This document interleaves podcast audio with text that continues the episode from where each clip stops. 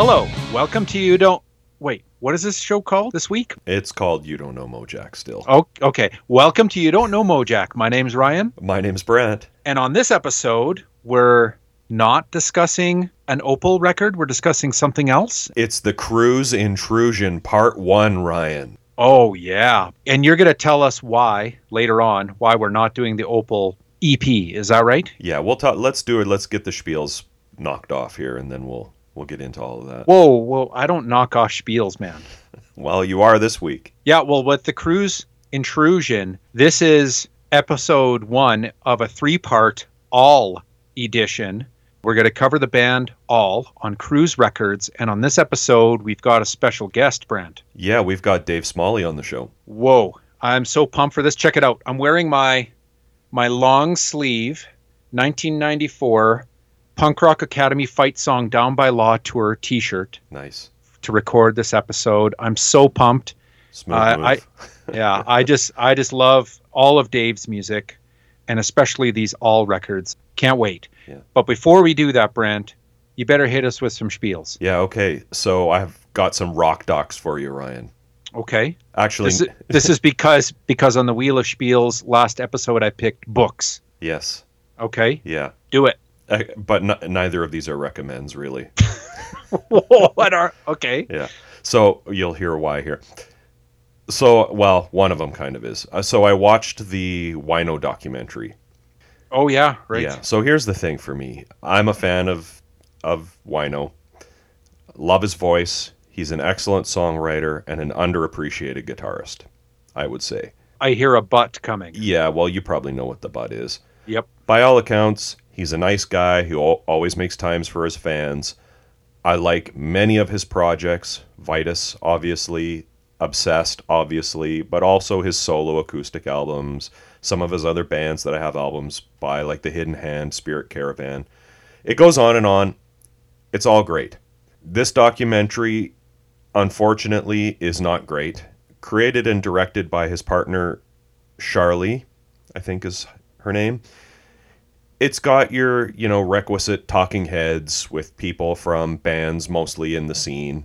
It also prominently advertises that rollins dave grohl and ian are big, obs- are- big obsessed fans right? No it it advertises that they're in in the documentary. Oh okay. Yeah, yeah It yeah. is footage pulled from youtube of them when like from 30 years ago.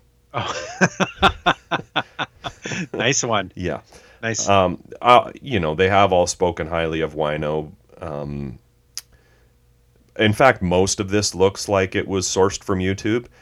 It's kind of just a jumbled up mess with no real coherent vision. It's just a mashup of various clips and interviews with Wino and his friends and fans. You know, I'll mention my issue with the Wino clips, and you can probably guess what it is uh, because I've ranted about it before. I just have zero time for conspiracy theory bullshit, like zero. Sorry, but not sorry. like, I'm just so fucking sick of people and their conspiracy theory bullshit and what it's doing to our discourse, into our politics.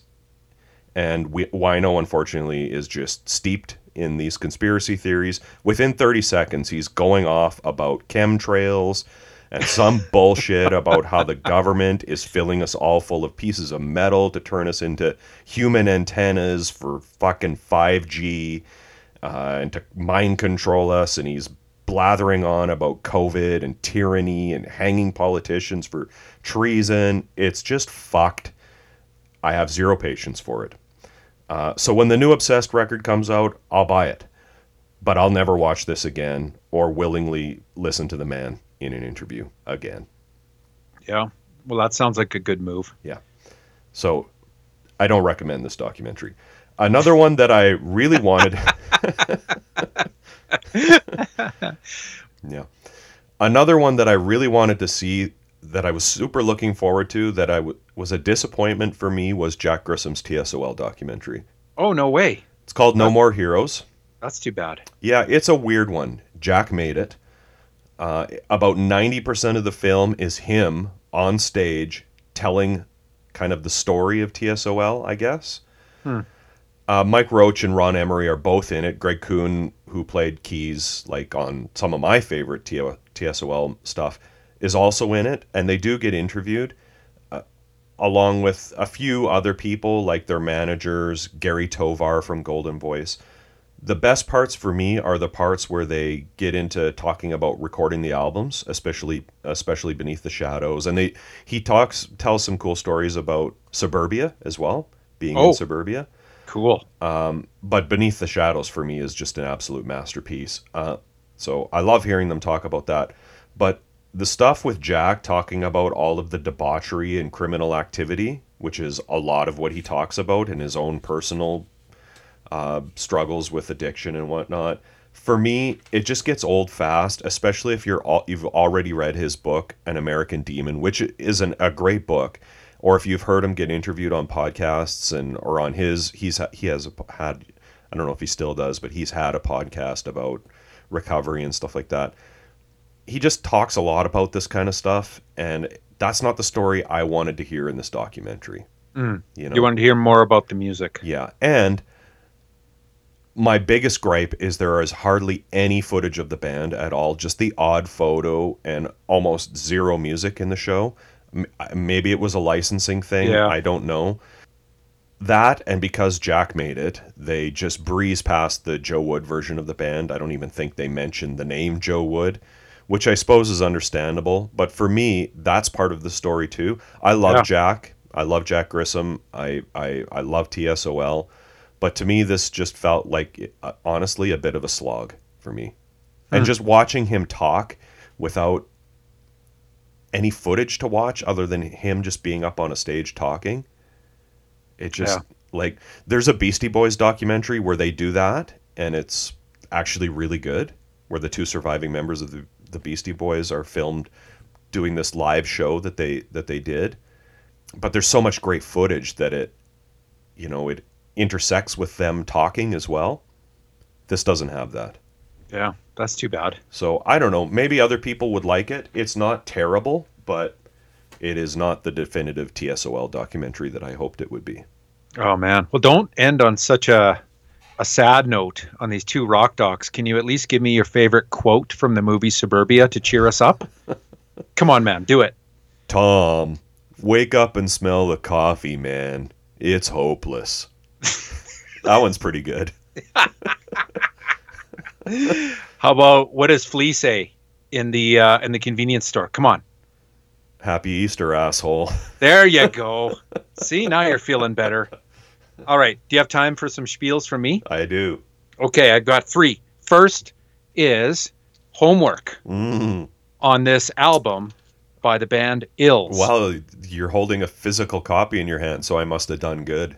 Yeah, oh yeah, it's good, man. You've got street cred. You told me to listen to this record. Strong recommend from you, Ryan. You will like it, and I definitely do. I love it. It's great. Uh, the album is Curse by the band Ills. They're a noise post rock band from Portland. Great recommend. It says on the hype sticker here for fans of Jesus Lizard, Unsane, Red Fang, and Hot Snakes. Hmm. That's not wrong, but I I was kind of thinking like it actually sounds I don't know. There's some Mike Patton esque Faith No More vocals on here, kind of child bite sounds on it that I would have maybe went for instead. Like I find that any modern noise rock band, people always just say for fans of Jesus Lizard. Yeah. Well, they don't sound like Jesus Lizard. I mean, I think that they're inspired by that type of music, but but they sound unique. Um, I was thinking over the weekend about this record and about how I actually I actually forgot to follow up on it last episode. Um, so I wanted to make sure I did it this time, and I'm like, so who does sound like Jesus Lizard? And the number one band that came to my mind is that band Jackonuts. That that is a band that again very unique sound for them. But if I was to think of a band like if someone were to say for fans of Jesus Lizard, I go to Jackonuts. Um, but fans of Jesus Lizard will like this Ills record. It's great. I did want to mention though one of the band members. This is a recommend back to you, Tom Glose. I think that's how you spell it. G L O S E. He's in this band called Black Elk. I don't know if you know this band Black Elk, but you should check them out, Brant. I bet you you will like Black Elk as much as I like the Ills. Okay. Um, needless to say, a solid recommend from you, right up my alley. So full street cred to you on that. Unlike, of course, your stubborn refusal to give me any street cred for my recommend to you of the band The Wildflowers. it's coming. Just patience, man. Which I have to wait a few years to hear from you on, apparently, although it is the most Brant band I've ever recommended to you. But I'll be patient. For my second spiel, Brant, I don't know who's on first, but uh, Watts on bass. you got it. You got it. New out on Red Parakeet Records. Again, I just mentioned this label, Red Parakeet, a few episodes ago um, for the new Il Sogno del Marinaio 7 inch, with which is that uh, Italian combo with Watt and the band. There's a new Mike Watt 7 inch out on Red Parakeet. This time it's with the Bobley Men combo. That's with uh, Bob Lee, Tom Watson, and Pete Mazich.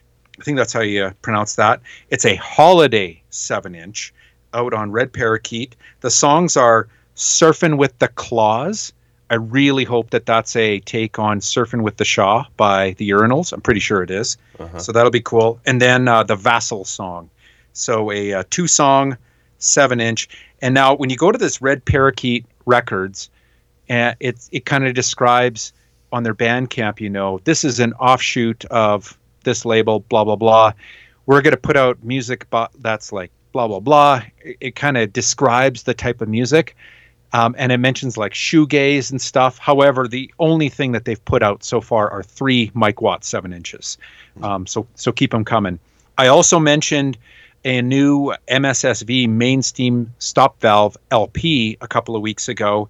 It was the Human Reaction LP that I mentioned just out now, but I also need to mention this other single that they put out, MSSV meets Nels Cline.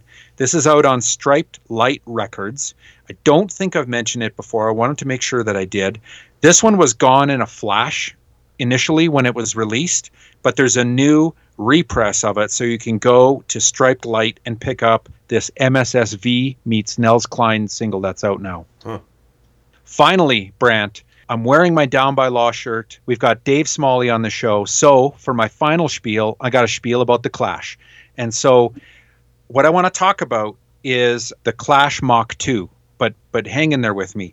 Um, there's a tie-in to this episode with Dave um, as our guest, and there's at least three tie-ins to Dave Smalley in my Clash spiel. Okay, so hang in there. A while back, I mentioned this book, "We Are the Clash." Mhm. Reagan, Thatcher, and the Last Stand of the Band That Mattered, written by Mark Anderson and Ralph Heibutzki. Mark, of course, from the Washington, D.C. area, a scene scenester, and also a co author of the definitive book on the DC music scene, Dance of Days. Mark, also, of course, is an activist. Um, he started up Positive Force DC and We Are Family DC. Um, so, very interesting read. Here's my first tie-in to Dave Smalley, of course. That you know the authors of this book are from DC. Um, but why am I mentioning this book again? If you recall, uh, this book is really focused on the Clash Mach 2.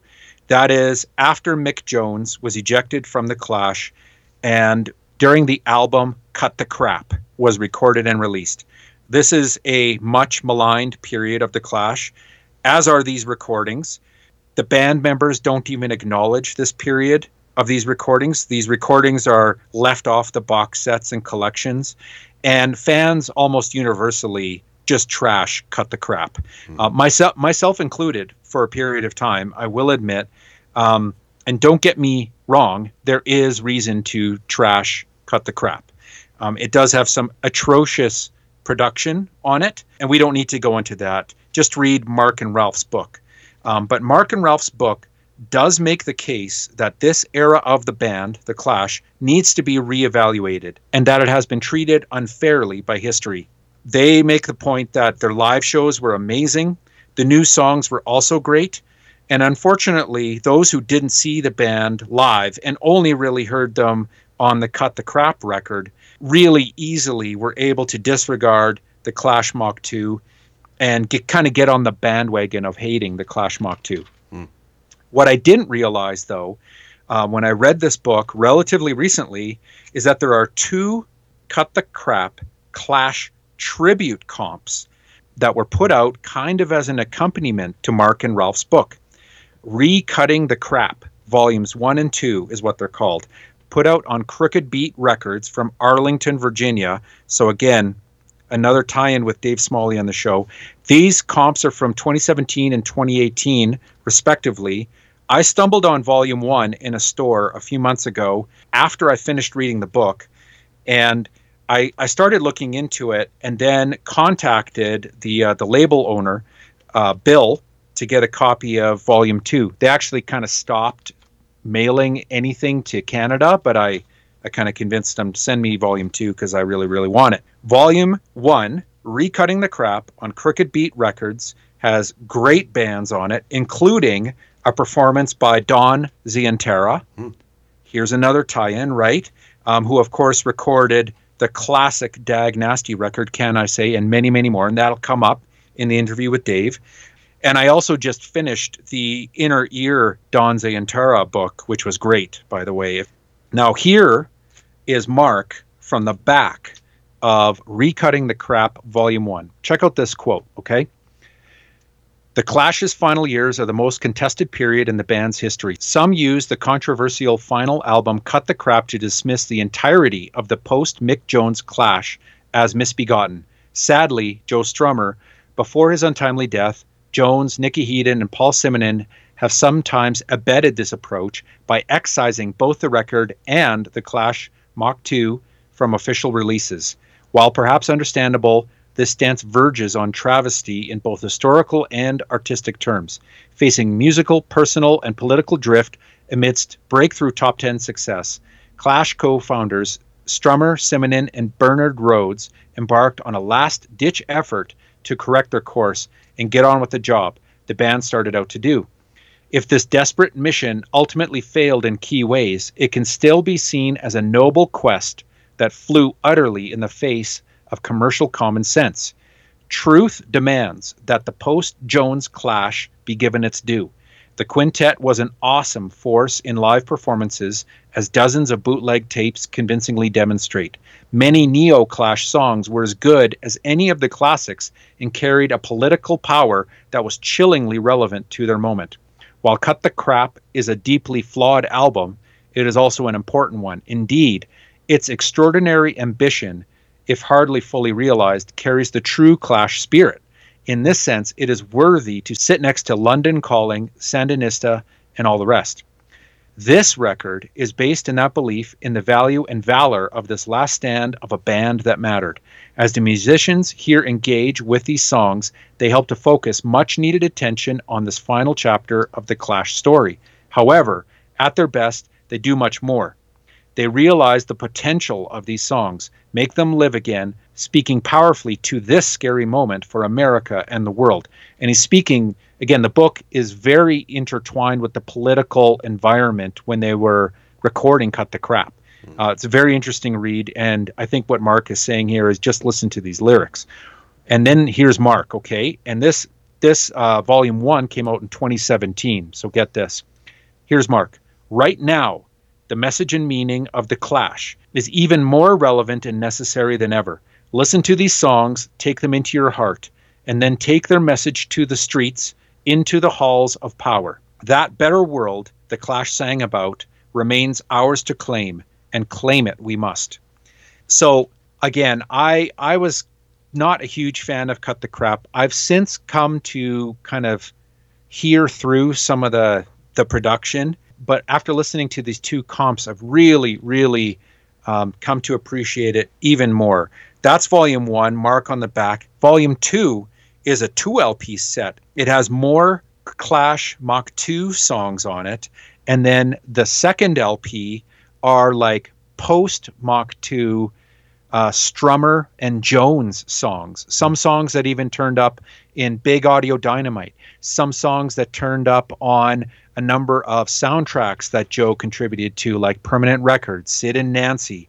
Um, so, folks really have to check out Recutting the Crap, Volumes 1 and 2. These are three LPs that'll help you revisit this era of the Clash with with new ears. Um, I'd encourage people to do that. Check out Mark's book, and there's also one more Clash tie-in with Dave Smalley on the show, and that'll come later in the episode. And that's it. Right on. So I'm reading the 33 and a third book on Living Colors Times Up right now. Oh yeah. I usually buy those if if it's an album I'm interested in, and it, it's a new one. It's a new book, like it just came out, and uh, in the at the start of those they have a section on coming soon, on Yeah. 33 and a third. Do you know what what album they're doing like early next year? Cut the crap. Nope, Sandinista. Oh no way. Yeah. Cool. You know, when I first started getting into the Clash, Sandinista was a tough one for me. mm-hmm. but I'm but I'm fully in, and I think it was just I was really young, and I just wanted the the all out rockers. Yeah. You know, Plus, um, it's a double, right, or a triple. it's a triple. Yeah. So I mean, it's a slog for Yeah. sure, but I I'd love it. yeah. Okay, let's get into this Cruz intrusion. History lesson, part one. So here's the deal, Ryan. I'll start by addressing the catalog number. Technically, 255 was earmarked for a CD single from Opal with three songs, all taken from SST 103, their Happy Nightmare Baby album. The tracks on the EP were planned to be Rocket Machine as kind of the A side. This was CD only, as far as I can tell, but that was kind of the the purpose of the single is the Rocket Machine CD single, along um, with Magic Power and Supernova. Three great songs for sure. And I'll just mention that Happy Nightmare Baby is now up on Spotify, which many people have pointed out to us. People keep telling us that these SST records are, are showing up on Spotify. A lot of the stuff that we've talked about and complained about, like that hasn't been up there, like the Pell Mell albums and Yeah, yeah. Mofungo and when we did when we did the shows like years Yeah. ago, right? Yeah. Divine- Well, that's good. Yeah, a lot of it's showing up there, so that's good. Um, so great news for our listeners. Doubtful that any of the artists will see a dime. Not that there's much to be made by the criminals that own the streaming services, anyways. But there you have it. Um, so good excuse to go back to that Opal record for people because it is great. As far as we can tell, this Opal release was planned but never happened. Perhaps even a copy or two were pressed, like really not sure, almost as like um, test pressings or or promo copies. But a copy of it has never been sold on Discogs ever. Um, There is a picture of it on Discogs though, but I mean, like that's that might be the test pressing. Yeah. Yeah, there's never been a copy sold. Our sources within the label that I've talked to don't think that it happened. Nobody's 100% certain. But Jeff and Jeff and Soraya too, right? yeah. They're like it. It didn't happen. Yeah, we're going with that. We're going to say it didn't. Maybe someone listening to this will prove me wrong, prove us wrong. We'll see. Um, it would have been released in 1991, uh, by which point Kendra Smith was obviously long gone and Hope Sandoval had replaced her. They had changed their name to Mazzy Star. Their debut, She, she Hangs Brightly, um, came out in 1990. So, you know, they were a totally different band. So who knows? Maybe that had something to do with the. Uh, yeah, yeah. Very little to promote at that point. yeah, not that that would have ever stopped Greg Ginn from trying to to cash in, um, but also I'll just add rest in peace David Roback, Will Glenn, and and Keith Mitchell of Opal. So, what are we doing with this Cruz intrusion idea? Well, we've kind of teased it a little bit lately, um, knowing that we have these kind of catalog numbers coming up in the next little while that have no release assigned to them. They're Next little while. yeah, So what, like the next four years? that's right. Yeah. Yeah. Okay. Gotcha. Yeah, so we're so what we're going to do when we get to these blank catalog numbers is dip our toe into Cruz records when we get to them. Um, and maybe some other stuff, maybe some new alliance or issues records uh, releases. We'll just have to see how it goes. These will be overviews also, like we won't be doing deep dives on each album necessarily like we do on the SST releases. It'll be more of like a, a like what we're doing here. Part one is going to be the Dave Smalley years, but maybe we will. I don't know. It's uh, we're we're kind of playing this by ear. Yeah. Brant will tell me during the episode. Yeah, well, we're kind of working this out as we go, right? It, it'll likely get refined a bit more um, as we get a few of these under our belts, but that's kind of the general idea. So, Cruz Records. Uh, we have touched on Cruz here and there, uh, most notably on episode 214, where we had Ron Coleman on the show. Ron was hired by Greg Ginn to work marketing and sales at Cruz right when they when Greg was first starting it, and he ended up as label manager at Cruz. So that's a good one to go back to if if you haven't heard it. Here's some stuff I found from an LA Times article dated January 31st, 1988 by Steve Hochman and Jeff Spurrier. Just as SST Records is gearing up to celebrate its 10th anniversary, that's something we haven't really thought about, Ryan. This Yeah. yeah. Uh, the company's co founder, Greg Ginn, is launching a new label, Cruz Records. Cruz will, will release Ginn's own projects once a broken finger heals enough to let him play guitar again, as well as records by a few other acts. Cruz's first release will come this week with a debut album by All, a group including former members of the now defunct Descendents. Check this out, Ryan. This is in the LA Times. Another debut by the band Crash Bang Crunch Pop will follow in March. What? Yeah, I'll get to that in a minute. Here's Greg. I felt that sometimes being involved with SST caused some conflicts with my own music, and I'd rather just deal with SST as a non musician, he said, stressing that he will remain a partner in SST with his ex Black Flag mate, Chuck Dukowski. Cruz, though, will be completely separate from SST. What I wanted to do with Cruz is experiment, Ginn said. Try some different things with a very small company, different things in terms of ways to reach people with music. And where did the label name come from? I just saw some graffiti and I liked the way it looked. so, a few interesting things here. The Cruz label was founded sometime in 1987. This article is from January 88. And that first release, Cruz 001, is All Roy Says, which came out in March 88. So we'll touch on that obviously once we, we get into the history lesson. Interesting though to hear this article mention that Crash Bang Crunch Pop was possibly, well, not possibly, they were slated to, to be, have a release coming out on Cruz. So when Ron Reyes quit Black Flag and moved to Vancouver, he started playing in a fairly infamous Canadian band called I Brain Eater, arriving just in time to play on the Hyde Park Schoolgirl single in 1981. The lineup was mainstay Jim Cummins on vocals, Ron on guitar, and Steve LaViolette on keyboards. The first lineup of I Brain Eater, by the way, bit of uh, Canadian punk supergroup, Jim Cummins, Dave Gregg of DOA, Buck Cherry of the Modernettes, Art Bergman of Young Canadians, and Ian Tiles of Pointed Sticks. And they were just called Brain Eaters at that point. Yeah. Uh, you can check out I Brain Eater on the awesome Terminal City Ricochet original soundtrack. They have a great song on there. Anyways, Ron Reyes and Steve LaViolette leave uh, I Brain Eater and form a new band that a bunch, a series of bands that take their names from Iggy related projects. One is called Raw Power, another one's called Kill City. As far as I understand it, these bands were formed in LA, not Vancouver. Ron, so Ron flew down to LA in June of 83 for the Black Flag Everything Went Black show at the Santa Monica Civic Center. And Steve came with them. And it was decided at that time that they were going to stay there or move there and get serious about their bands. Supposedly, Duff McKagan played in a band called Funhouse with them. Uh, Steve wasn't feeling LA, moved back to Vancouver. Unfortunately, he passed away in a car crash in January of 86.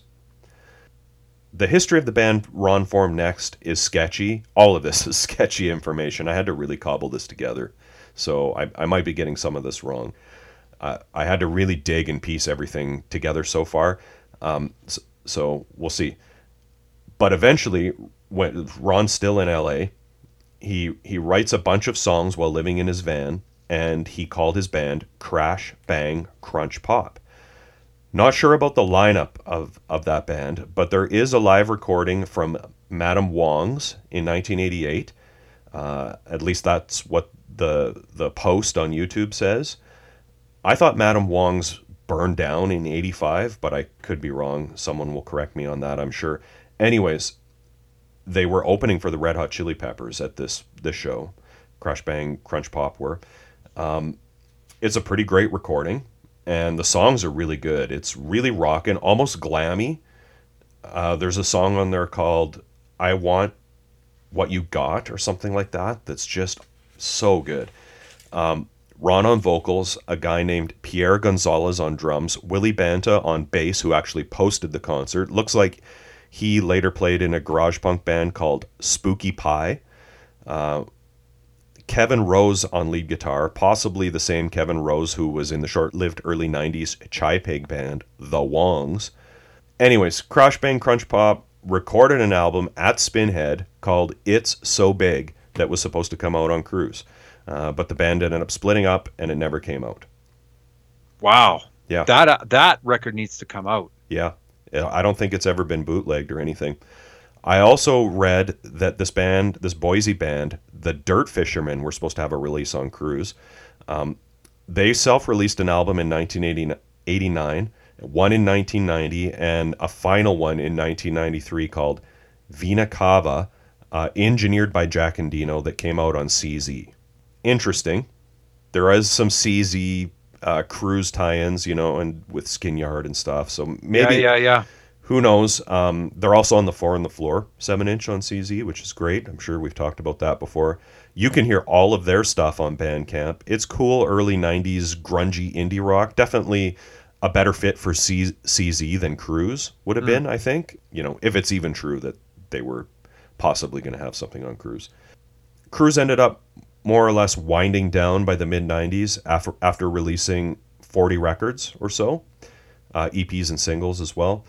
Uh, the three main bands for the first couple of years of the label were all Big Drill Car and Chemical People. Yeah. Ron Coleman kind of talked about that in the interview. They eventually released several Skin Yard records, a number of Greg Ginn solo albums, the Tony All record, we've mentioned a few times, a Jack Endino solo album, a few from Scott Reynolds' post all band Goodbye Harry. Uh, Awesome. Two from Reg, which was fronted by Craig Ibarra, who um, worked in the SST art department circa 87 and 96. But that's basically an overview of Cruz. So let's do a deep dive on Dave Smalley and all. Okay, so I've got a bit of a history lesson now. Dave and yourself talk about a fair amount of this, so I'm just going to keep it somewhat high level. And uh, I found it really hard to focus because I'm just so excited. Uh, I'll, I'll, I'll mention this as I talk about it. Um, so, as most of our listeners will likely know, after the Descendents album All, they formed the band All, the remaining members, uh, Stefan, Karl, and Bill. And all, again, the concept means to achieve the utmost, a concept formulated by drummer Bill Stevenson and friend Pat McCuistion. Uh, we'll talk a bit more about that later. Um, but essentially, you know, Milo went to college again, deciding that after their Fine All tour, it was time for Milo to pursue his career in biochemistry. So, drummer Bill Stevenson, bassist Karl Alvarez, and guitarist Stefan Egerton were left still wanting to pursue all, and they did. Enter Dave Smalley, and that's really the band All. Dave was the former singer of the hardcore band DYS from Boston. If you haven't heard DYS, I would recommend you check out this comp on Taang! Records, Fire and Ice Wolf Pack. This is a CD from 1991. Definitely check that out. Boston hardcore. The early stuff was more straight edge. Uh, some of it kind of got a little bit more metal. But I mean, if you got into the 90s, Revelation, those types of labels, you can trace their roots to a lot of DYS records, I would say. After DYS, Dave joined Dag Nasty for one of the best albums of all time. Can I say? Quick detour, though, for me personally, about uh, Dag Nasty and the record Can I Say. I had heard about Down by Law way before I had heard about Dag Nasty. I would have been, I don't know, 13, 14 when I picked up the Down by Law Punk Rock Academy Fight Song CD and uh, was reading about it in the advertisements. And it would say, you know, features the singer of All and Dag Nasty. And I, I was like, oh, I know All, but what, what the heck is Dag Nasty, you know? So I, I got one of my Dischord catalogs, um, and I checked it out. I'm like, oh, I can totally just order this. So I ordered the Can I Say and Wig Out at Denko's comp on CD from Dischord after really being turned on to Dag Nasty by um, my entry point was Down by Law. One of the most important albums of all time for me, though, can I say? Some of the things that you you were going to hear Dave talk about in the interview, thinking for yourself, courage, um, looking after each other, all of that as an early teenager and getting the the Can I Say record totally resonated for me. Uh, those lyrics are incredibly important to me to this day. Um, kind of helped me be okay with me, thinking for myself, just like Joe Strummer taught me. Through playing in uh, bands like Dag Nasty and DYS, Dave struck up a friendship with Bill Stevenson. Now, this is another uh, point I have to make too. Don't forget that Dave Smalley, when he got recruited by All, he moved uh, to LA, you know, hit Alfredo's and then started working with the band, right? Yeah. Um, Henry Rollins also moved from DC to join the SST crew. Right. And don't and don't forget that Doug Carrion from the Descendents joined Dag Nasty. So it's all connected. Mhm. It's all connected, right? So Dave joins the remaining members of the Descendents to form All. He flies in, hits Alfredo's, gets working with the band, and records some of the best records of all time. Again, you know, Dave is on a ton of amazing records. Cruz 001, Allroy Says, and Cruz 004, Allroy for Prez. We'll go into those in more detail in History Lesson Part 2. And the band All are such road hogs. They do like way over 100 shows for 88, 89. Then Dave decided to leave the band. Uh, He was just burnt, right? Um, he formed Down by Law with Ed Urlik and Dave Naz from The Chemical People, like label mates on Cruz Records, as you mentioned. And they played a ton of shows with Chemical People as well. Down by Law has put out at least 13 records or EPs. Um, they're all great. The self titled one on Epitaph features Dave and Ed as the rhythm section. It's funny Dave mentions in the in the interview the the record Blue, their second album from 1992. Interesting that Dave mentions how you know it didn't really grab people as much as the first one. I've thought about that over the years because I've read about that a number of times and I've heard people say that too.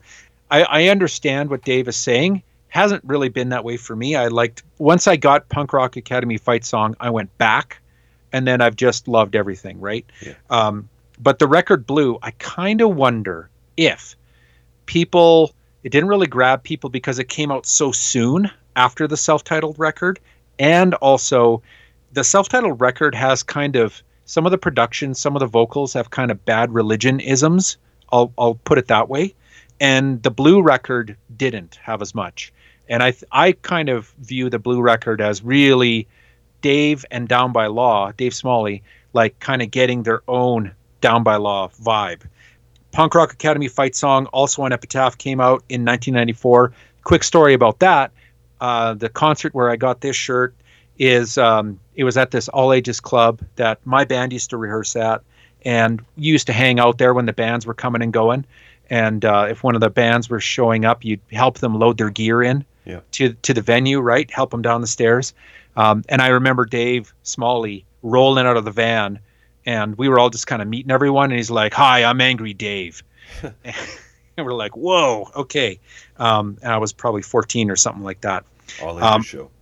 yeah it totally was an all ages show. Nice dag nasty reference. Thank you. um, all scratched up another great down by law record 96 my favorite down by law record of all time still to this day last of the sharpshooters from 1997 awesome. Uh, fly the flag in 99 windward tides and wayward sails in 2003 champions at heart. There was a big big gap from that one and then champions and heart um, in 2012 revolution time 2013 all in. Dave mentions that record in the interview from 2018 quick hits live in the studio was a great cd people should check that one out. That's out on kung fu from 2019 the Redoubt EP from 2019, and then their most recent record, Lonely Town, on Kung Fu from 2021. All Down by Law stuff is great. Uh, Dave's lyrics always, always um, are very meaningful and resonate for me. Um, I mentioned Dag Nasty. We should also mention that Dave was on two other Dag Nasty records in addition to Can I Say, um, kind of reunion records maybe. Um, the Four on the Floor record from 1992 on Epitaph, and then on Revelation Records in 2002 is the Minority of One record. Both of those are great, but I really like the Minority of One um, better than Four on the Floor personally. Should also mention that Dave was the guest vocalist on this Rule of Thumb single. Right. Yeah. I forgot about that. Yeah. yeah, if you remember that, um, these are guys that went on to form uh, Serpico after they changed their name from the band Sleeper. Right. Yep. Remember, they had to they got to sell their name and then they changed their name into Serpico. But that single, Rule of Thumb, guest vocals, Dave Smalley, Education and Don't Look Down. Check that out; it's awesome. Um, there's also the Sharpshooters band and the record from 2000, Viva Los Gorillas, with Keith Davies, who would also go on to play bass in Down by Law and the Fly the Flag and Windward Sails records. We've also mentioned, uh, and you mentioned in the interview, two other bands uh, recently that Dave has been the vocalist in. There's the Don't Sleep band. Um, they have their self titled EP from 2017 on Unity Worldwide Records and the Bring the Light single in 2018 their Turn the Tide record from 2020, and then most recently, their excellent Sea Change record from 2023. Great modern melodic hardcore from Dave Smalley and the band on that. And then finally, there's Dave Smalley and the Bandoleros. Join the Outsiders is the record from 2018, and then Ignited from 2020, both on Little Rocket Records. And I, I remember Dave mentioning in the interview about how that that tour with the Bandoleros got sidelined from the pandemic, Yeah. and and man, I was going to go to that show. Yeah. I had him booked. Yeah. Oh, dude. Um, I also want to mention uh, this record that Dave put out in 2015 called Punk Rock Days. It's an acoustic CD.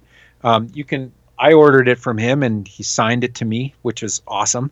Um, he doesn't know who the hell I am, but I had to order that CD and get it signed to me. Yeah. Um, I've got all my Down by Law and Dave Smalley stuff. I got the shirt. I got my tickets from the Down by Law shows. I got my signed CD. I'm just so pumped about this episode.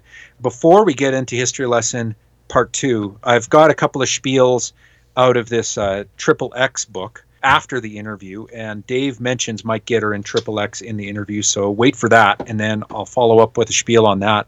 Um, but just to kind of summarize what we were talking about, and to get us closer to the interview, here's a spiel out of the book We Can Be the New Wind by Alexandros Anesiadis.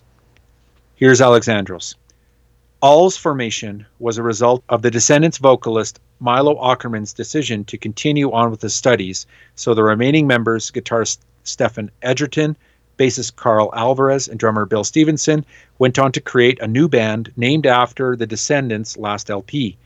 Dag Nasty and DYS vocalist Dave Smalley took Milo's place and he sung on All's first two records, Allroy Says and Allroy for Prez, both issued under the umbrella of Cruz Records, a subsidiary of SST.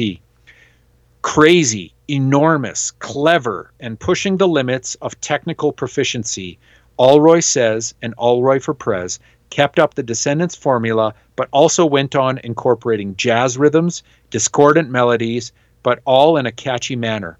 We are talking about five star stuff here. And if you are still not persuaded, just listen to Hooidge and Wrong Again. Mm-hmm.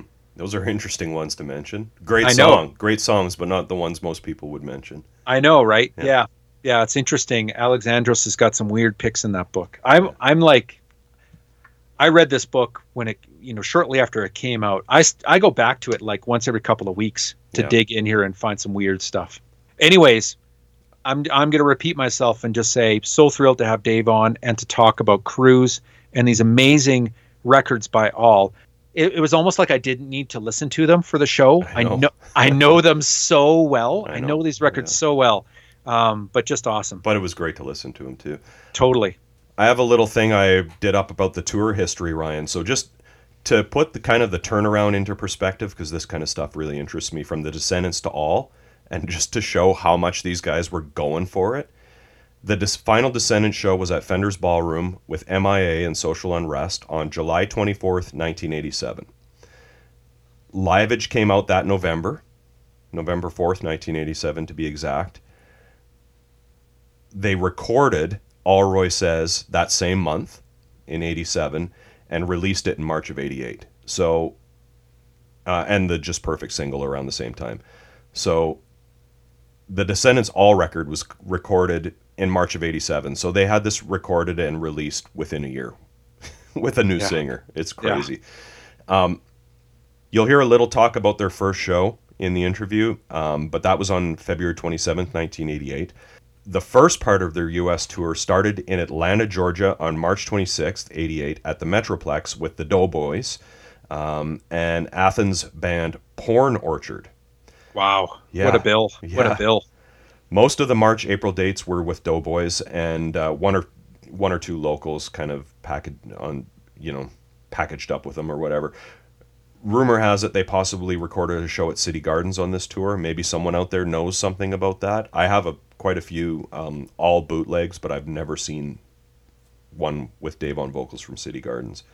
Also, March of '88, they recorded six more tracks for what would become the Allroy for Prez EP, which we'll talk more about when we when we get to that. In May of '88, they hook up with Chemical Pe- People for another leg, mainly around Texas and Florida, calling it the Monsters of Food tour. In August, they hook up with the Doughboys again, and um, that's when they mix the Allroy for Prez EP and they release it in late August, early September, supposedly to coincide with the 1988 presidential election between Bush Sr. and Michael Dukakis, uh, which was in November of that year. You'll hear Dave talk about that a little bit. They tour like crazy for the rest of 88, mainly with Chemical People, right up until December 22nd, 1988. Not sure when exactly Dave left and Scott Reynolds joined. Some of those um, November, December shows were, I think, with Scott and not Dave, but I'm not entirely entirely certain. Allroy, Allroy's Revenge was recorded in December and January of '89, and there's hardly a break in touring at any point in 1988. It's just insane. They were back in Los Angeles in November, so I'm guessing that's when Dave left and Scott joined.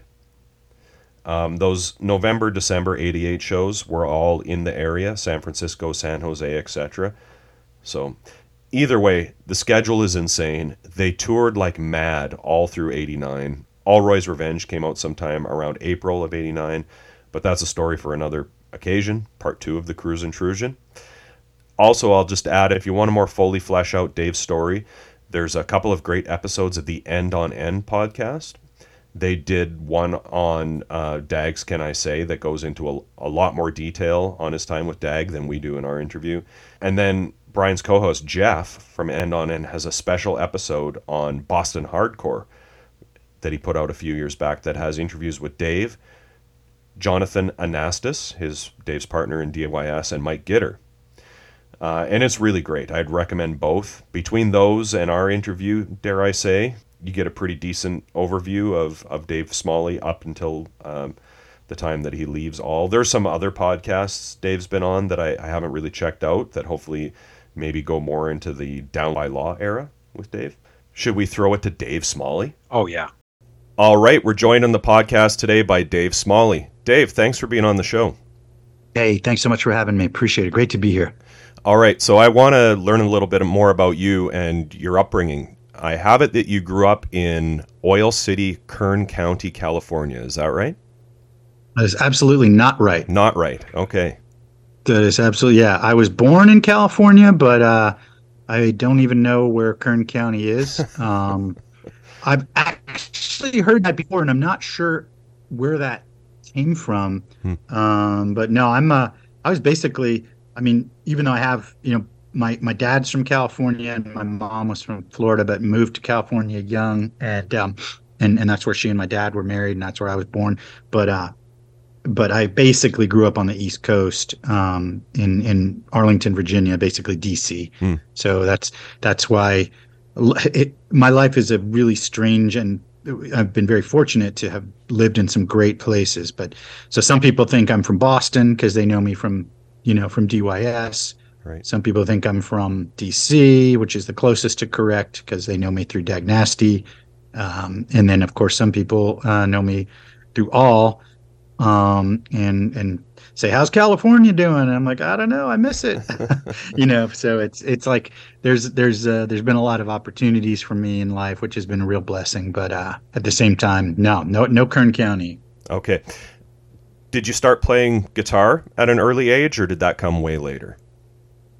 You know, that came later. I played piano, and I just uh, before we started off this interview, I, I showed you this new hundred year old piano that I got in um, uh, you you know, I, I, like I was telling you, it'll either be the biggest, greatest experiment of my life because I've got to strip the whole thing, get it tuned, get a couple stuck keys fixed, and and I'm not really an expert on piano repair. However, I do love playing, you know, and I just do little like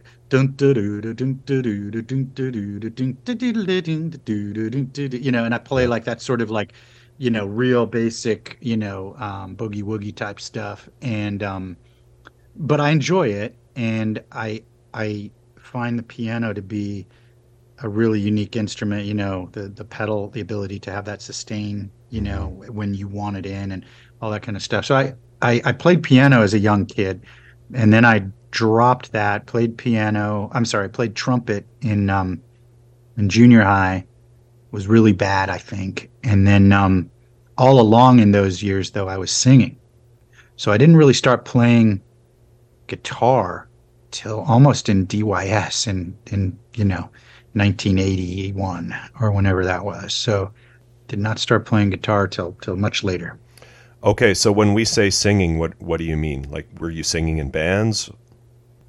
No, I mean not originally. So I sang in uh, church choirs mm-hmm. um, growing up, and um, that was great for me as a child because um, you, you know, you're you're you're forced quickly to learn to read music and to um, be able to harmonize, right? So so when you're in uh, when you hear a beautiful church choir, um, that's the the you know the combination of soprano, alto, tenor, bass, you know, singers uh, going together, and hopefully creating this joyful harmony. And um, so obviously you're not going to have a lot of bass singers in a children's choir, but uh, um, we we did did sound pretty decent as if memory serves, and um, uh, so that was like you know elementary school stuff. And I also sang in um, elementary school plays, and we had a great teacher named Mrs. Zolby, who I love dearly to this day,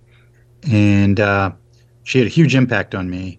Um, she she did these you know productions, um, different you know school plays, and you know, uh, holiday performances and things like that. And so I would sing, and she she kind of you know just quote unquote discovered me or whatever the word is, and she was like, "Okay, this song I want you to sing." And one of my favorite songs I still remember singing. Um, and I don't even know if you could do it anymore because you know we've we've evolved as a society to different levels of what's okay and things in in public arenas. But I remember singing uh, "Oh Holy Night," which is a beautiful uh, song. It's probably one of the most beautiful uh, you know Christmas songs there is in my mind. Mm-hmm. And um, I remember singing that in a school production in fifth grade or sixth grade, and you know it's just a. I remember that connection with the audience. That was my first time that I was like, oh, we have a connection, the audience and I, right now. So that was that was pretty cool at a young age to get that.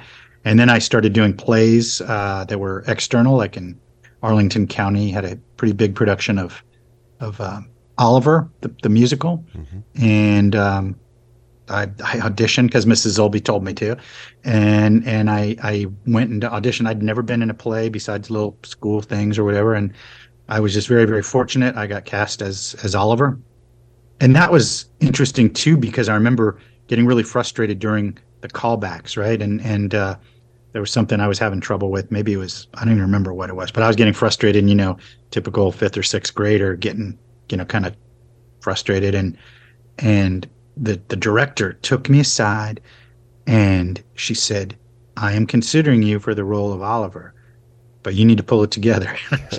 okay, you know, it's a great sobering moment as a little kid to hear like it's your your destiny is in your hands, you know, yeah, and, yeah. and and so I did. I, I, I, you know, took a deep breath, you know, uh, pushed the bat out and breathed in some good, and um, and was lucky to to get that that production um, role. So, yeah, so I was doing that, and then um, did more musicals all throughout uh, junior and regular high school, junior high, Bye Bye Birdie. Then I was actually Bye Bye Birdie again in high school. So junior high, I was in Bye Bye Birdie as um, what was the kid's name? The the the, the younger McAfee, the the little boy, um, and then I was Mr. McAfee, the dad, when I was in high school. So you know, just these weird coincidences, and then uh, How to Succeed in Business Without Really Trying, My Fair Lady, um, and it was really funny too because I always got, you know, fortunately, you know, again, very lucky guy, but I got leads in the musicals.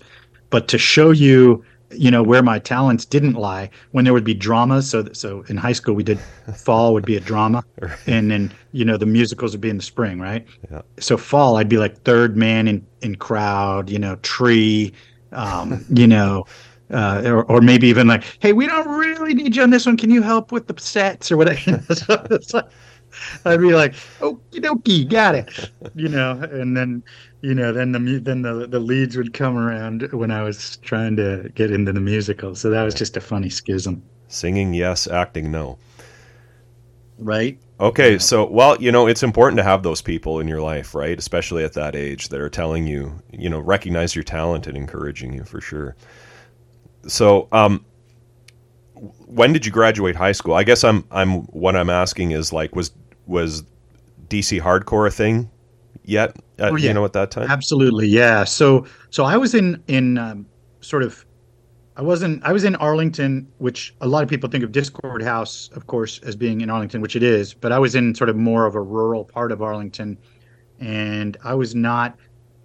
Uh, I think all those early bands, I saw almost all of them. You know, like um, certainly government issue, minor threat, marginal man, um, uh, SOA once. Um, uh, didn't I don't think I saw the Teen Idols, unfortunately. Um, but I love that first single. Boy, I played that thing till the grooves wore out.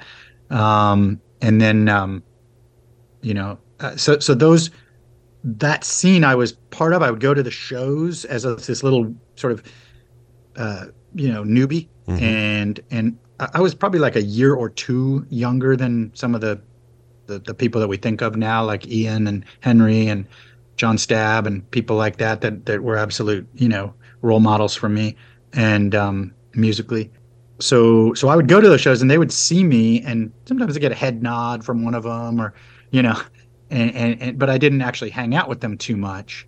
Um, and and then I would just kind of scoot, you know, scuttle off after the show and go back to my to my little uh, suburban home to to quote the Descendents, you know, and and then um, so that was my kind of DC connection. But yeah, it was definitely an insanely great scene. And then, but 1981, I moved up to Boston and uh, and and uh, you know started at Boston College. So right, and this was like you had an interest in political science. Is that is that the idea behind no no not then. I, I, I i well i always did because i think it's important to be sort of um, connected to your world. And obviously i think in punk we're trying to make our world a little bit better place. I think that's one of the things that distinguishes punk from other genres. Yep. Um, i would say that you could argue that almost with every genre is trying to do their own bit you know. Certainly um, you know you got a zappa poster and a rolling stones and a, and a neil young. I mean those cats are all you know in their own way part of you know um, part of movements that are intended to either personally or you know so societally socially uh, you know make things better a little bit right mm-hmm. and um, so um, and you know I just showed you my music room with pictures of Hendrix and uh, Jimmy Page and and Pete Townshend and all the rest and and uh, Bob Marley you know mm-hmm. so so those music can change the world in any genre certainly um, but I think it is one of the the founding ethoses of um, of hardcore and punk that you know that we would make this music that was improving. First and foremost it's sort of concentric circles in my mind. First and foremost it was designed to improve yourself.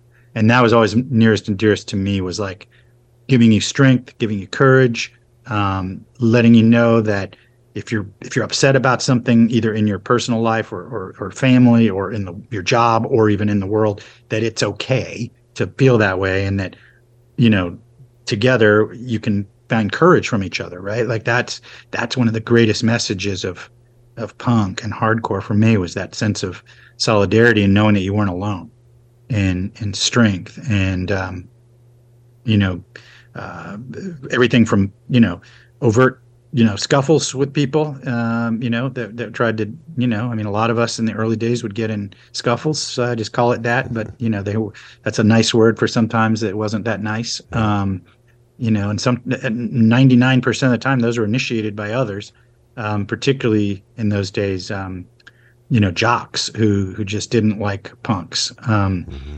you got to remember 1981 82 1980 whenever like when we were all doing that and it was very still unusual to see somebody with bleached spiky hair or or shaved head or or a mohawk or you know looking like the guy on the cover of the discharge album or whatever. You know i mean? Like that stuff was was hugely rare. And and in each little pocket of the country sure if you're in new york city or or maybe you know la but even in those places i mean la was famous for just brawls you know and um so you know it was tough to be a punk rock kid in those days. And I'm not singing a sad song. I'm so happy I did it. You know, I'm I'm like super stoked that I was able to be coming of age in those days and those times and those places. But uh, it was a it was an adventure, let's just say.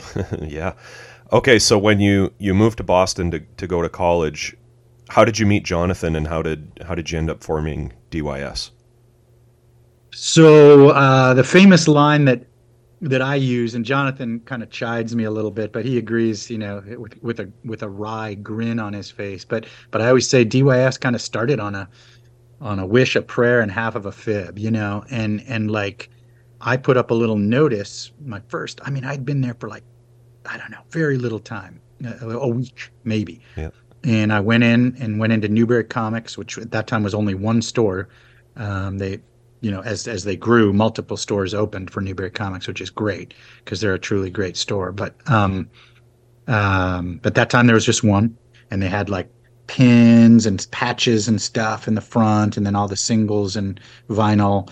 And uh, back then, that's all there was. And then and then um, some posters, and then oh by the way, in the back, the comic book. So for me, as a punk rock comic book nerd, like that place was nirvana. Yeah. Like Newbury Comics was the great oh my god, they've got they got punk records and like the newest issue of the Falcon or whatever, you know, like or whoever the you know whatever your favorite titles were, like holy cow, this is the greatest place ever, you know. So so I went in there and um and and put up a little sign, a little post, a little um like like card uh, on the bulletin board with cork. I mean, stuff that doesn't even exist now in places, you know, because everything's digital. Yeah. But back then, you wrote down your thing, you know, and I just put singer, you know, with full equipment, looking to start a band, you know, drummer ready to go.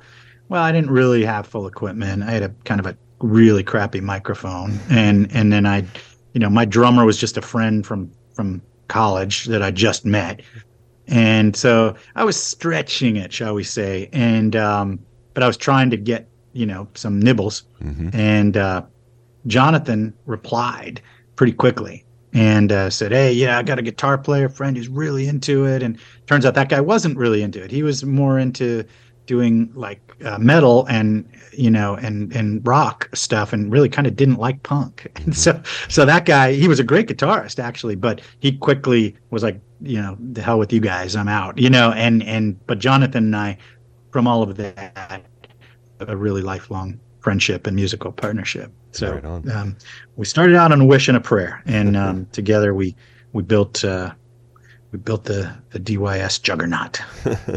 All right. Well, I could ask you a million questions about DYS, but I'm I'm going to try and get us to all here. So. The story goes that you roadied for Dag Nasty when Sean was still in the band. Is that true? That is correct. Yeah, absolutely. Yeah. Okay, and when you ended up joining Dag Nasty, did you did you know that you were going to be going to grad school, or how did that whole thing play out? No, so so I'd just been the roadie and loved the band, you know, and um, we'd been having a lot of uh, a lot of fun, and uh, and then and then they. I at, during actually it might have even been before I started as a roadie. I'd applied to a couple things for grad school, and I'd kind of applied and essentially forgotten really, and um, and you know, and then uh, kind of just was you know, working, a, you know, really low, low paying job, and and um, and then uh, trying to figure out, you know, like Twisted Sister says, what do you want to do with your life, you know, and um, and then um, kind of started singing for for Dag, and we made this this sort of absolutely you know magical album, which was which was you know um, something that I often talk about, which is I I didn't know. I don't think any of us knew how special that record was going to be until once we were in the studio and we started recording it. Everybody felt it. It was just incredible. It was you could you could taste it, you could sense it, you could see it in the air. Something about that particular those four guys, us four guys at that particular moment in that particular time with Don Zientara and Ian MacKaye producing, and you know, just like it was, it was there was magic in it, you know, and and it was really kind of like uh, really cool. Uh, you know, I'd had some some awesome memories of being in the studio with DYS, of course, and but different kind of feelings. Like that was a hardcore band. That was like you know the whole time was supercharged and angry and you know and and that's great too right but but like dag nasty was like this musical you know deliciousness. I don't know like like something karmic about it you know? So we made this record but all of a sudden right you know right then i got these these notices saying you know hey you want to come to nyu come on to nyu and then i i uh I said, uh, I told the guys, and of course, we are all young and stupid, and we got in a bunch of, you know, like, you know, well, F you, man. Well, F you, you know, like, you know, just, just sort of like, uh, you know, we were so stupid. Like, it was only New York, right, Brant? I mean, I could have gone to New York You could have done come down every, every weekend. Yeah. I could have done that. Yeah. So, but we didn't think ahead like that. And so we're just like, you know, and, and so it, it was really stupid and juvenile of how we all reacted. Um, but we did. And, um, and then I ended up getting a chance to, uh, to go to Israel, um, Mm. which was, which was, you know, another, you know, super like holy shit moment, you know? Um, so yeah. Well, I mean, now so many bands, and I'm sure some of the bands that you're in right now have members that live all across the country, right? And and you know, artists have Right. figured out how to do that, but back then nobody was doing it like that. In fact, you probably back then you had to all live in the same house, never mind the same city, right? yeah we did we had a we had the dag house you know and then when i was in dys we you know jonathan and i lived together um, in boston you know um, actually in let's see we lived together in two different apartments and then you know and then i moved in with my girlfriend and all that good stuff but uh, yeah so it was it was a lot it was a lot of uh, stuff like that in those days Israel, hey, that must have been a trip for you. It was, yeah, it was awesome. I mean, I could talk to you for an hour about Israel and absolutely loved it. Um, wouldn't change. Wouldn't you know? It's funny because you wonder sometimes. Well, what if I what if I hadn't quit Dag Nasty, right? And Right. and you do wonder that. Or sometimes I say, what if I hadn't quit all, right? Like you, you think about those things, but then you realize that life isn't linear like that, and so everything. You know, what if you hadn't quit that job? What if you had hadn't broken up with that girl slash boy, you know, or whatever, you know, and like whatever it is in life, what if you'd not gone to that party where you, you know, uh, were miserable or whatever, you know, I don't know. And then that, but maybe that party that was miserable and you were sitting in the corner wishing you were not there, maybe that's what led you to write your best lyric, you know? So, so there's all these things where, where life interchanges and takes you on journeys and you never know really what those roads are going to be. Right. And, um, you know, to quote The Hobbit, right? The road goes ever on and on, down from the door where it began, now far away. Yeah, and so so you do this, right? You do that, like, and and then and then you're, but you don't know where the road is going to go, and and that's actually a cool thing about life. So, um, so yeah, but Yeah. but but we had some great times. Yeah. I know the the later lineup with Peter on vocals played with uh, the Descendents a lot. D- Did did Dag play with the Descendents when you were in the band? We did, yeah, yeah, we did. Um, we played. Um, I'm trying to remember if we played when I was still roadieing. I think we did, but we definitely did a tour together with the Descendents. And I'd met Billy um, when when he was in Black Flag, and DYS played with Black Flag back in the day. And um, and and uh, Billy and I had hung out a little bit, had gotten to like each other quite a bit, and um, I was we did these these I don't even remember you know it wasn't a very long tour, it was like a week or something, you know, and um, we played you know four or five shows or something together as a mini mini type thing. I think mm-hmm. maybe a few more. I can't remember exactly now, but but we did some shows and and you know Bill and I just would talk and kind of hang out a little bit, and of course they were um, a great band, obviously, and um, and so and I think they enjoyed having us on as well because they could sense that spark, that insane spark that we had. The, four of those, four of us had that spark, whatever it is, we had it, and they could sense that. I think, and um, and and so there'd be, you know, some some nice discussions and um, mutual fandom. I think a little bit, and then um, then we uh, parted ways and. Uh, but yeah, so so Billy and I had known each other. So m- met when he was in Black Flag and I was in DYS. Mm met again when when when Descendents and Dag Nasty played together, and then uh, when I went over to Israel is when he actually called me and and said, you know, actually it's funny. Mike Gitter, who did a fanzine yep, called Triple yep. X, uh, which was a legendary Boston fanzine, and Mike's a you know lifelong friend of mine and and a great great dude, and um, super. You know, he's he's been in the music industry for for his whole career basically, and has um, you know signed a number of great artists. You know, I worked with with Jawbox and some others. Um, just you know, super you know talented person and um, and a good person. And um, anyway, he uh, he called me and asked me if I'd heard the new Dag record, and I said no, I hadn't heard it. So he sent it to me. And keep in mind, this is like you know had to send stuff, right? Like I had to get the cassette sent to me. Um, which I got, and I remember listening to it, and I cried mm. in my little tiny little apartment in Jerusalem, Israel, um, about you know where I could go up to my roof and look down and see the the dome of the rock and the Wailing Wall. It was just incredible experience. But I remember in that little apartment, listening and very late at night. And night's uh, always a time when people cry, right? Like for whatever reason, night brings out tears.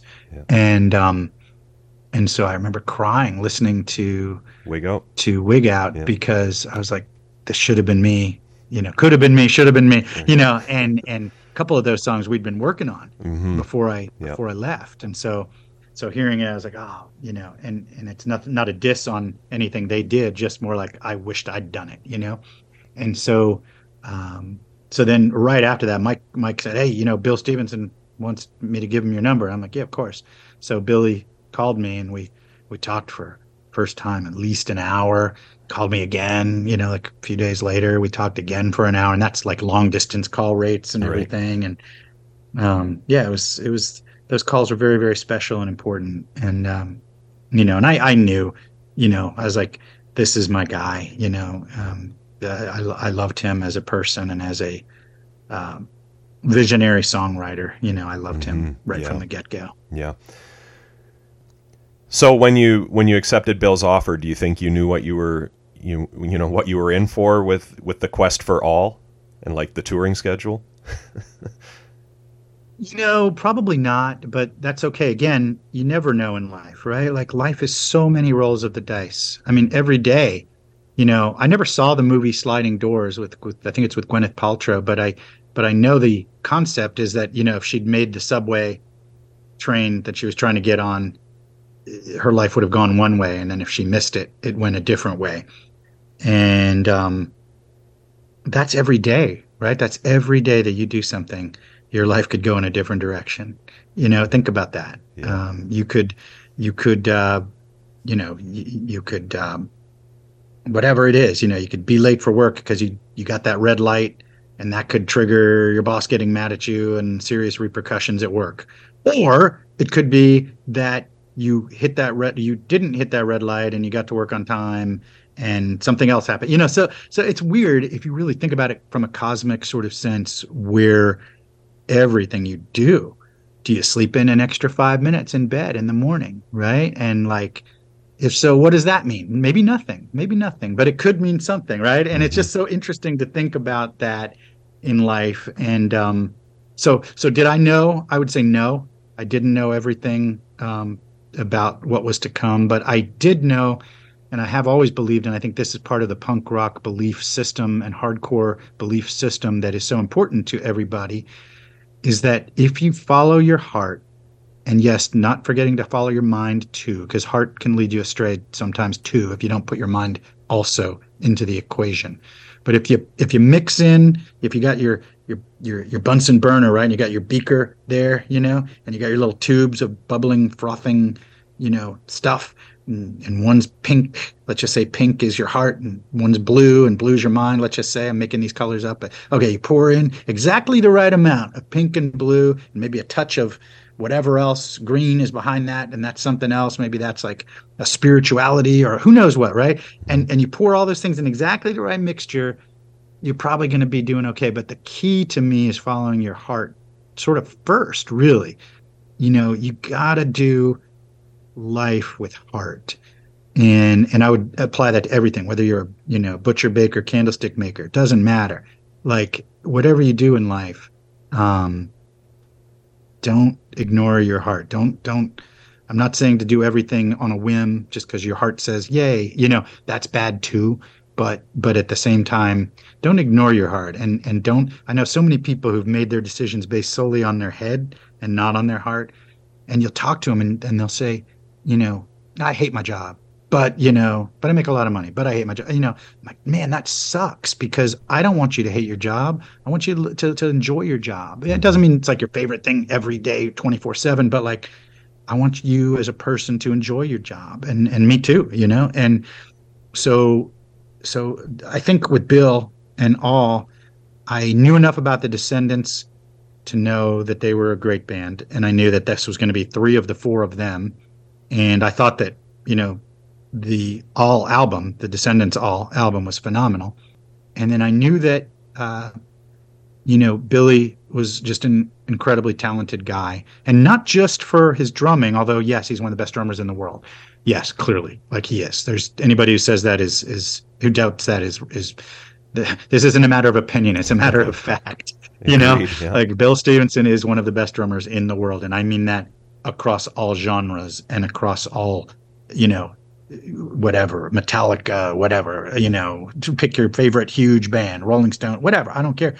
Bill Stevens, right, right there, hold his own with any of those bands. Mm-hmm. So, um, would actually probably make them all better, frankly, you know. And so, so, so I knew that he was a talented, great drummer, but I also knew that beyond that, I knew that he had this vision for this band, and he he called me and he said, you know, and I still remember here I am in this my little apartment in Israel in Jerusalem, and you know, and he's like, "Hey, we're starting a new band. And Milo's going back to school, and and you're going to be the singer." And it wasn't like, "Would you like to be the singer?" You know, it was a statement rather than a question. Yeah. and and I was like, "Okay, um, saddle up. I'm going." You know, so so uh, to myself, you know, and so uh, so yeah, I, I and it's funny because I'd been wavering on whether or not to stay in Israel and finish my my degree there and um, my my grad degree, mm-hmm. and I was like, uh, yeah, no, this is where I'm going. I'm going yep. to Los Angeles and gonna roll the dice.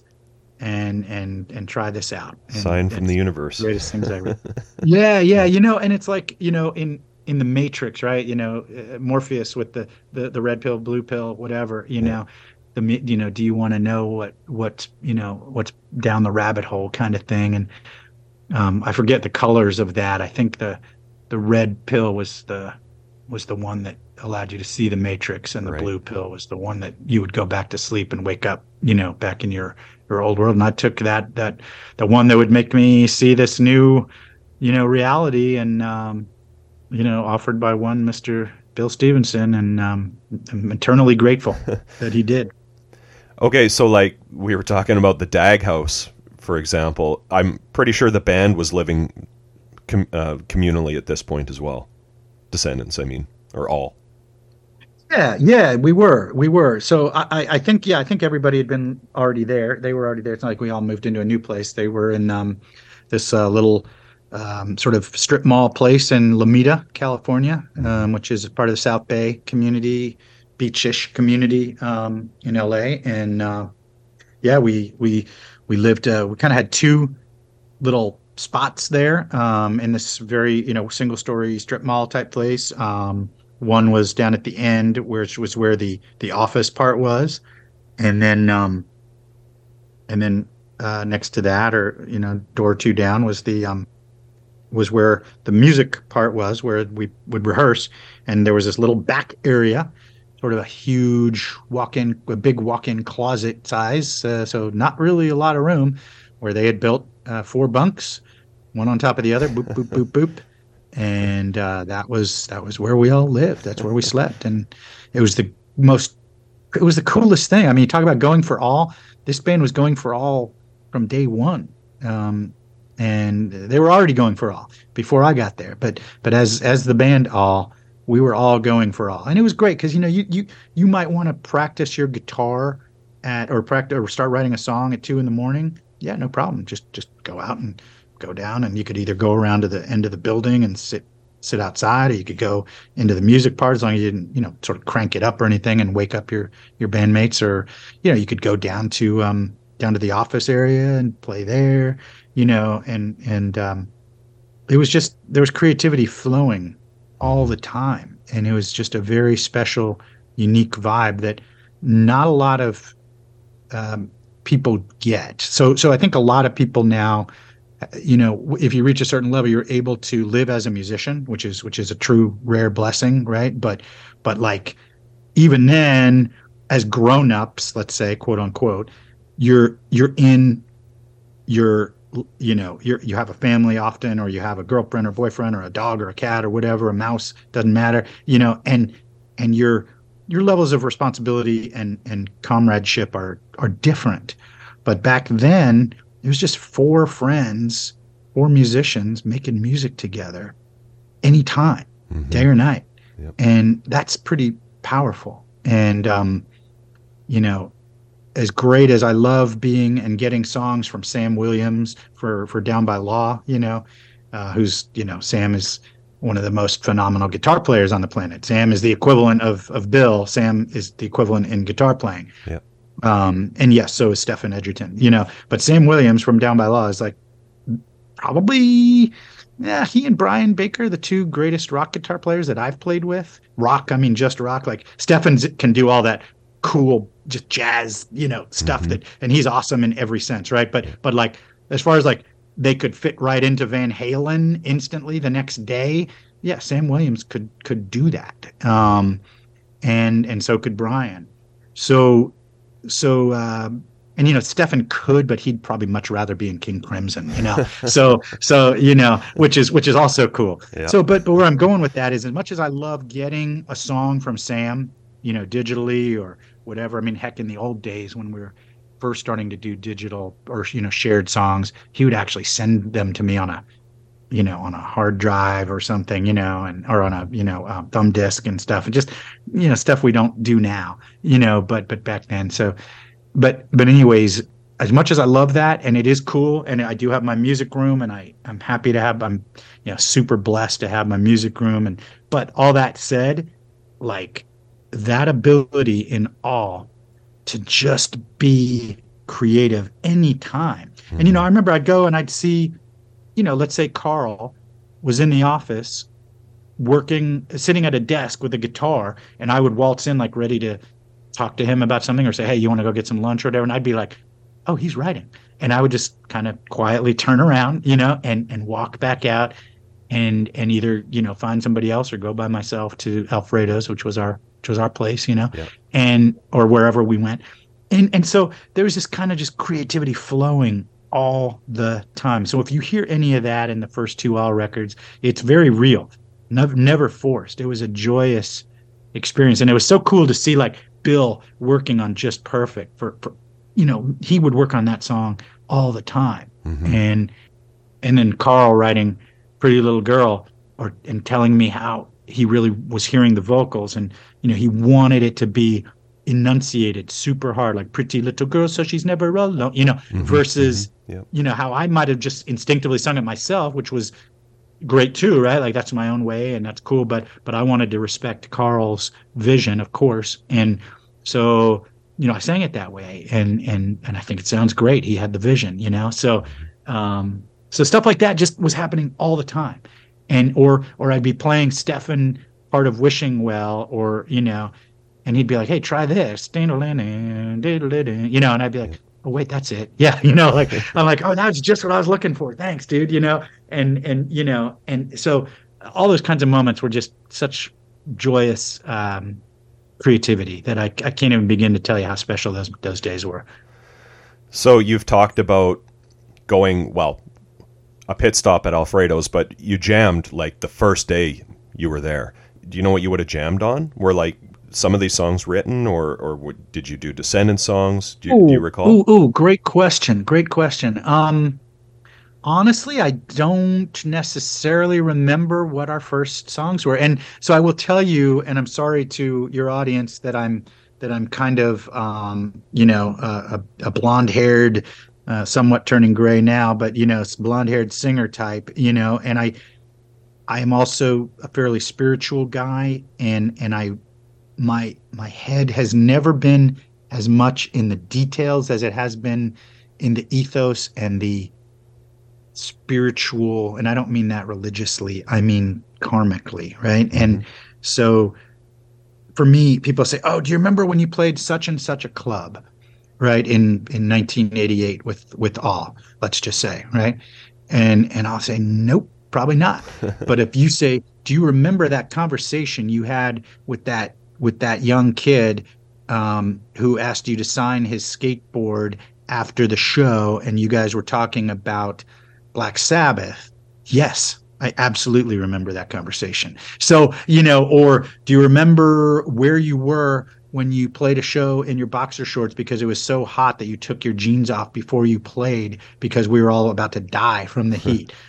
no, I don't remember that. I think it was in Arkansas maybe, but I can't remember. But I sure remember playing in my, you know, so so these yeah. kinds of moments, right? They're they're like, so I don't remember the the exact songs we played, but I do remember playing that. You know, yeah, get get right off the plane, go eat, go play, and I knew I was uh, again my my my inner my inner cowboy was saying, "Saddle up, you're in for a ride. This is a bucking bronco."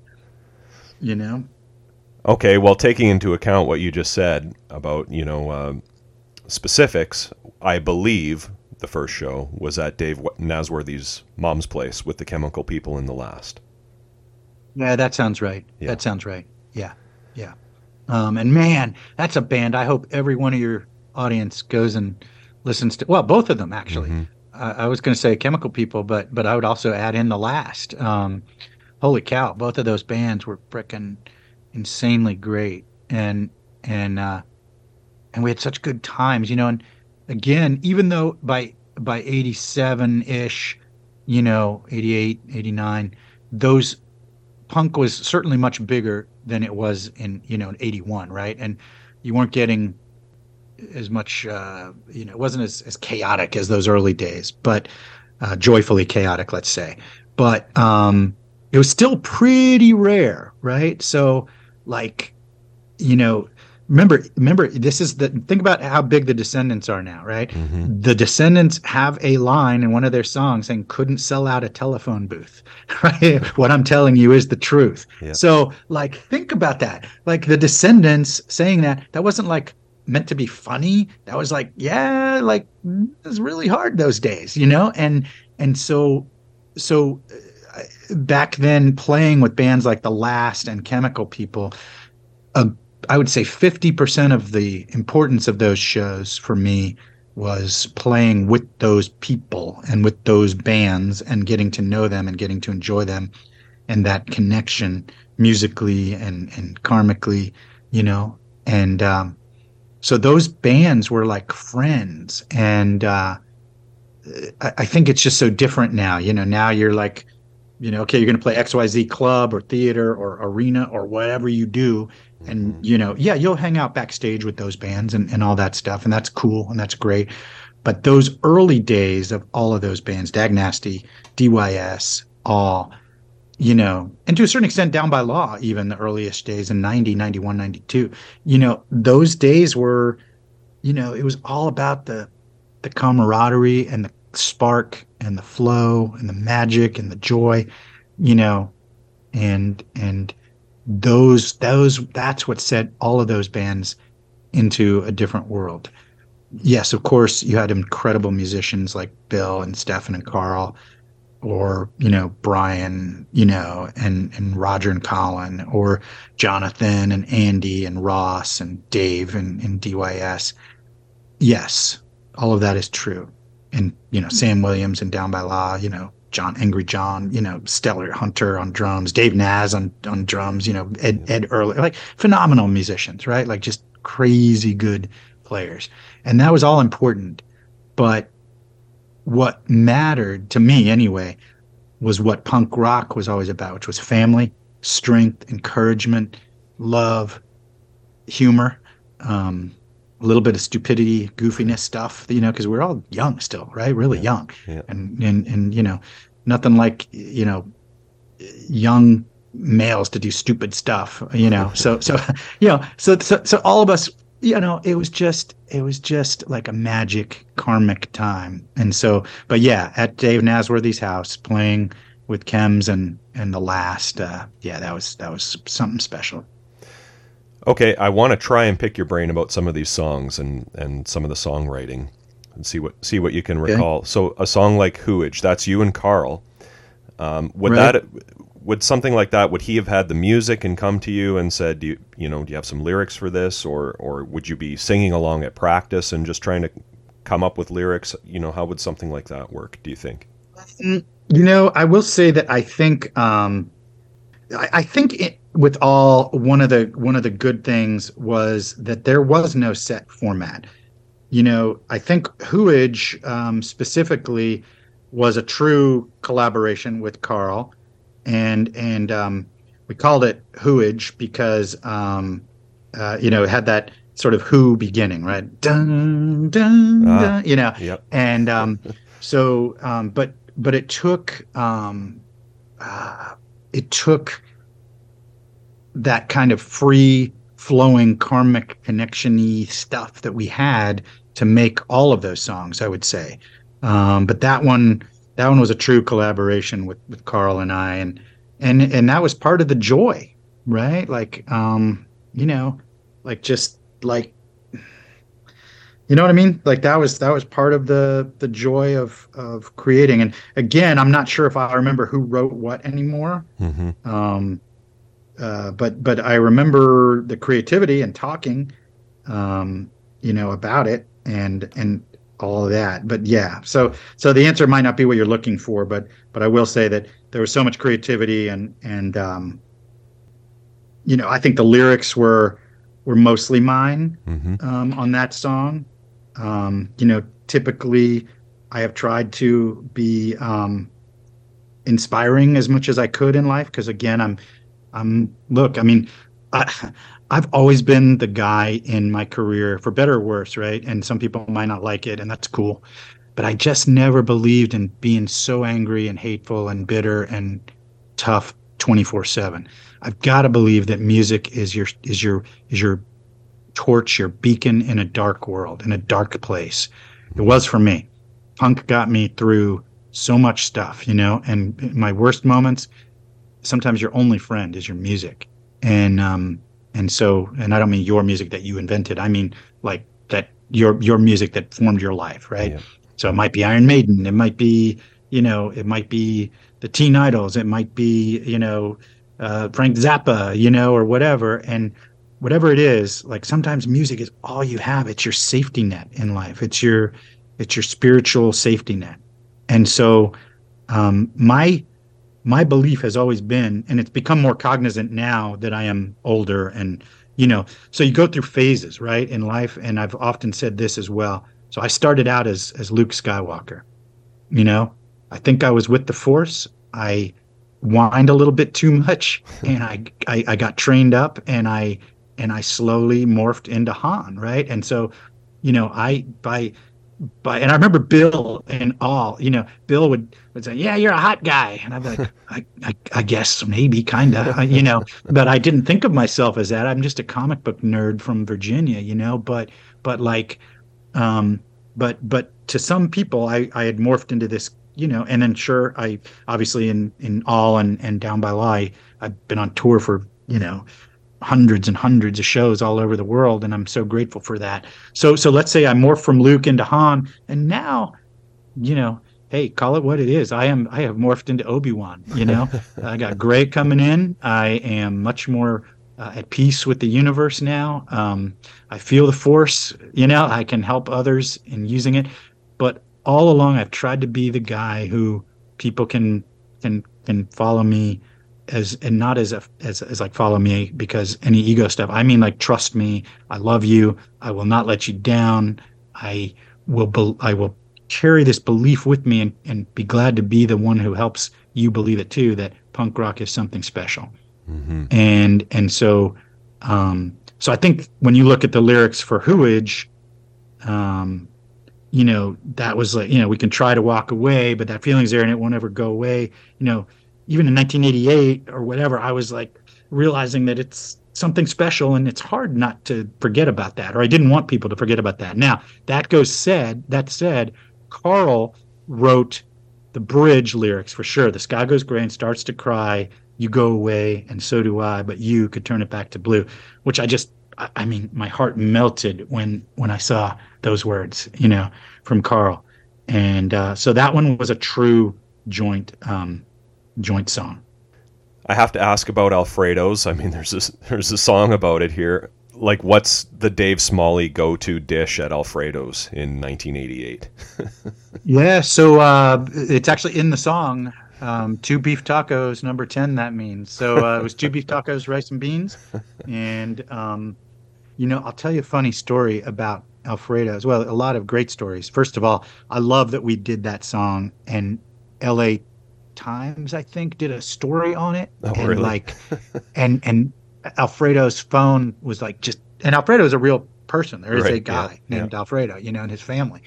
Um and I would like to think and, and hopefully I'm not, you know, giving ourselves as a band too big of a pat on the back. I think we helped his him start, you know, where he had multiple uh locations, you know, and so because at the beginning there's just the one. And Right. um but uh but I still remember when I moved back to. I finally moved out of LA, um, you know, and that was that was uh, you know during Down by Law days. I stayed after I left all. I stayed there and you know sort of went back to school and then and then started Down by Law and and you know started doing all the wonderful things that that was that Down by Law did in those early days, which was a whole separate story, which was great. And again, joyful chaos, you know. But that said, I I remember moving back east, you know, back to Virginia.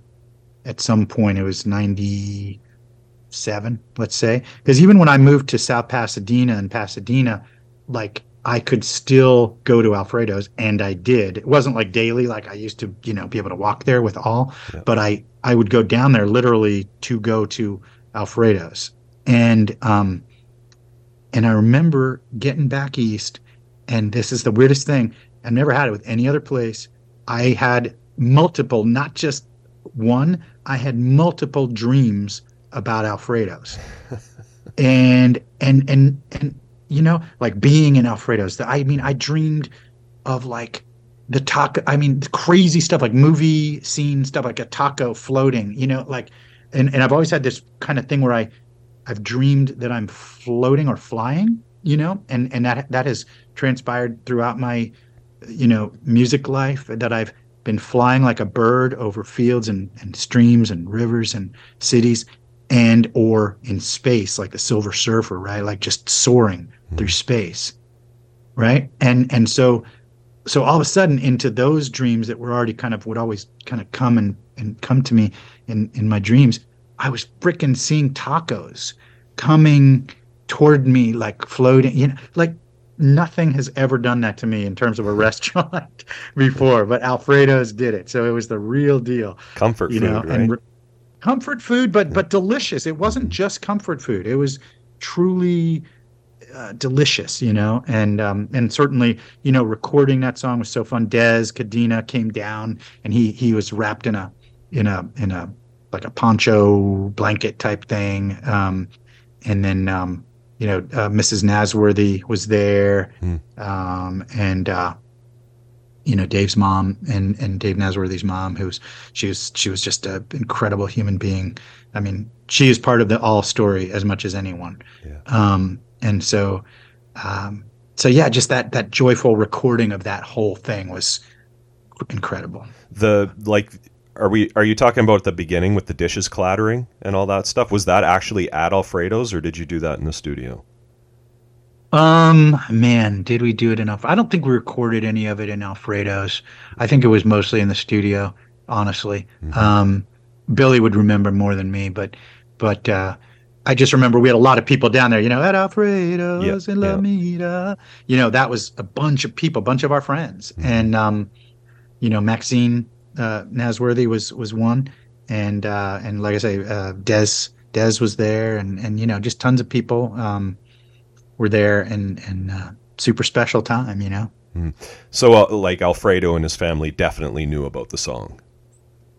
Oh yeah, yeah. No, he actually uh, gave us, you know, um, a, a, meal, of course. Oh, it worked then. was very, very emotional. Yes, yeah, yeah, yeah. And um, but he got a little emotional in his um, and his you know he was touched by this and apparently like i say apparently his phone was just because you know we put the phone number on there and and so i mean people were like you know either fans of of all and descendents were calling up like just hey you know which i'm sure drove them crazy but also oh by the way people would come to lomita now to go to Alfredo's right. who were yeah. all fans yeah. and and and he he you know and he well deserved it he was a he was a nice dude, and his family was wonderful, and um, you know, just uh, yeah, great, great, uh, great people, great song, great song.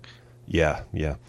Uh, the single just perfect. When whenever I hear it, I just picture that scene in La Bamba where Ritchie Valens has to do like a thousand takes of a song, and then like when he's done, his vo- voice is just totally blown out.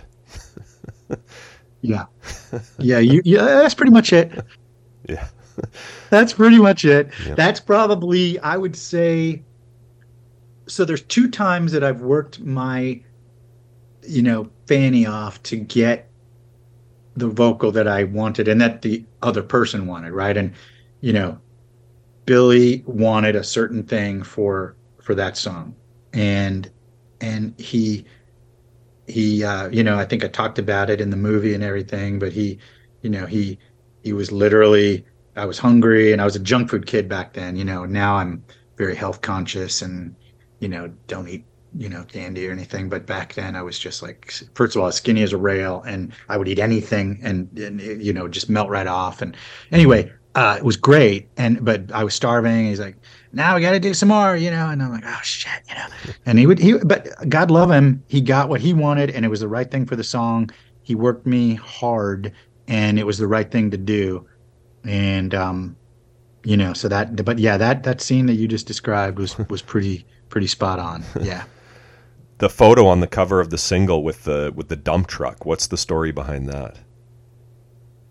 So yeah, we uh, we we got sponsored by Vision Streetwear. Mm-hmm. You know, skateboarding, mm-hmm. um, surfing, snowboarding stuff, and you know, and at that time, anytime really, because you know, um, how cool is that, right? To get sponsored by a clothing skateboard company that you really think is cool, right? Like that's awesome. Yeah. I remember Down by Law was sponsored by Vans and Dr. Martens at the same time. Wow. And um and I was like, okay, I can pretty much retire now because it doesn't get any cooler than that, right? Like, sure, there's some big shows played the Warped Tour, all that's great, I love it, but but this is like the peak of success, you know? Like, I'm sponsored by Vans and Doc Martens. Oh my god, you know? so so those were like great great you know moments, but but uh, in 1988, you know, being sponsored by Vision, equally great, and um, so we we went down to do some photo shoots. Um, wearing our, you know, you can see Stefan's got the the Vans shirt on, and we're all wearing, I think, either shorts or t-shirts uh, that that were Vans, and um, I'm sorry, excuse me, Vision and and Vans, and so we we uh, we we did that, and then we went around on the um, uh, the beach, and we saw a guy. We didn't go down there with the plan of getting sand dumped on us, but we we uh, we we saw this guy, you know, bulldozing, and think it was probably Bill, and he's like, you know, went over and talked to the guy. Next thing you know, you know, we're all lined up and boom. And you know, we joked about it like afterward because I feel like that guy like this was his greatest moment Right, too because right. he'd been wanting to do that his whole life to people you know like like i got this thing i just want to dump sand on all these people you know like uh, and and we're like would you please you know and he's like hell yeah i will you know so you know i, I always envisioned that guy like hopefully like like having a cathartic you know moment um Yep. uh, with, uh, with with doing that He's so. still to this day pulling the record out and showing it to people, right? oh yeah Yeah. yeah Okay, on a song like Paper Tiger, is that Karl, do you think, ec- kind of echoing you during the verses or did you do like did you do the backup vocals on the album or or was it Karl? No, no, I that's all Karl. Okay. That is all Karl. Karl, kind of like what we were just talking about, like with Bill having a vision for for his song and and you know um, all of that. Uh, no, it was it was all um, it was all all Karl on that one. He he knew what he wanted and um, yeah, that was that was that was all him. And, and I say that in the most uh, you know awestruck sense because he it was an incredible song. Yeah. Um, you know, so and part of the thing too, right? So if you're a, I think if you're a good singer, you don't just try and dominate everything. You know what I mean? Yeah. You you try and trust your colleagues a little bit, and I've always hopefully done that. And you know that one was like, oh yeah, no, I'm not touching this. This is perfect, just as it is. You know, and um, and and it was, you know, just he he nailed it. Yeah. Some of these songs that you wrote, Dave, like just you, Don Quixote, Wishing Well, Wrong Again, like such a classic, Dave. Um, tell me about writing these songs. Like, did were you writing on on a guitar? How were you How were you writing? Did you bring any of them with you when you when you moved out to L.A. or? Um, yeah, great question. Um, no, I think they were all um, fairly, you know, uh, organic from from living in in Lomita and being with the guys. And uh, again, it was just one of those things where you would just pick up a guitar, you know, and and um, there was an old acoustic guitar sitting around, and there was also, of course, Stefan's guitars, and I think there was a couple, you know, older guitars that Bill would write on sometimes, and so there would be you know instruments around, and um, you know, uh, I, I tried to uh, do my part for the band, and um, and, and one of the cool things I think about those first two all records was that they there's no uh, at least in my mind and I don't think in anyone's mind there was never any sense of competition right? You might think there would be with four songwriters you Yep, know? yep. because because but it was never like that at least I didn't sense it. I always got the sense that you know um, you know Bill was our acknowledged north star right? So Bill was was our was our was, the band you know leader and and you know um, sort of our our guru right? As well as obviously his you know musical talent but the vision for all and going for all uh, came from Billy you know? So so um and we all you know you either were on board with that which I was or you weren't you know but I was 100% that was one of the things that made me you know when he would talk to me and I was in Israel I don't know if we talked about this so much but when we were on those long phone calls when he would describe that vision of all I was like oh wow that's really cool Yeah. you know? And to some extent i've never lost that vision. I mean there's even an, an a down by law album called all in and you know so to this day and it's a, it's one of my favorite down by law albums actually and it, to this day i i still kind of say go for all you know? And um uh you know if you're gonna if you're gonna go swimming why just sit at the shallow end and dip your toes in why not just freaking jump in, man, and and um, and jump into that pool or jump in and jump off the high dive, right? Like or whatever, you know. And so so I've I've really subscribed to that, and I I kind of already had right by evidenced by hey, you know, I'm quitting graduate school and going to join this band, you know. So so I'd kind of I think shown you know that I believed in Billy's vision, and but so so Bill was like that, but as far as the songwriting, everyone was super encouraging to each other you know, and and you know, even with Sonnequa, you know, like I'd be like, what in God's name is this? And then I'd be like, it's actually kind of genius, right? But like, but yeah, there was never anything but like, yeah, let's let's go for it. You know what I mean? Yeah. And and so it was a real uh, karmic thing. So so the songs I wrote, you know, was just uh, me being me and trying to do what I could to bring joy and creativity into the world. A song like Postage, obviously, like the lyrics are are super personal. Was that hard for you? Singing singing something that personal that obviously meant something to Bill. Not really at all, because uh, first of all, you know, we lived together, um, and and we we talked all the time, and and so we, I knew exactly what that song was about, Right. and I I respected, um, you know, respected what it was about, and um, I knew who it was about, and uh, you know, and and so, no, so no, it was not hard for me. It was never hard for me because I try to put myself into the role of whoever wrote that song into their into their space and get to know it, and then obviously put my own, um, you know, uh, uh, versions or twists or whatever, you know, personality into the songs, uh, songwriting, singing style, you know, which is why it's so interesting. When I joined All, I did not want to do, I didn't want to be a Descendents cover band. Right. Yep. You know? And that was one of the things when Bill and I would talk, and I was in Israel and Jerusalem, and he was in L.A. in Lomita.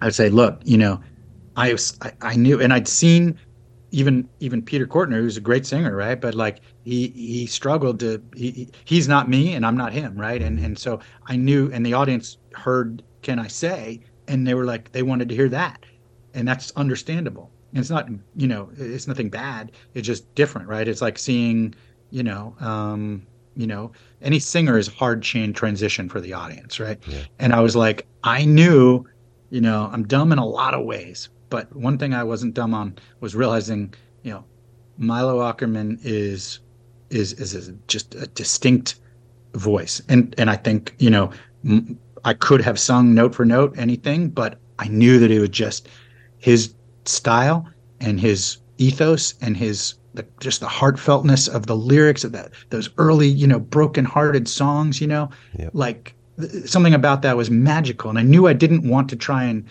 match that because no one could match that you know? And and i knew that i had to be in a band that was going to be its own thing. And Yeah. billy was fully on board with that you know? He didn't want to make a descendents cover band either you know? And um so uh, you know part of that's respect for milo's greatness you know? And so um so we had our own thing going and um yeah it was just uh so when i would sing anybody's songs and that that goes for you know whether sam writes a song in down by law or or you know anything. I remember angry john wrote a song in down by law and i it was it was a you know it was a truly um emotional song. And um and i just talked to him about it and understood it and felt it and let it flow through me. And um it's a beautiful song and i i i you know that he wrote. And so i you you put yourself in the jet stream and you soar on the jet stream you know and um that's what you do and you respect the songwriter. And um yeah you're going to be who you are. Like you know there's no question you hear a song that i sung you know you know who it is right? That's my you know whatever it is. But that being said it's also I, I I've never believed in anything but give the music the respect it deserves and give the songwriter the respect that they deserve. So that's a huge important thing. So yeah. Yeah. so no, well, it was not hard to sing Postage. Postage is a beautiful song. Yeah.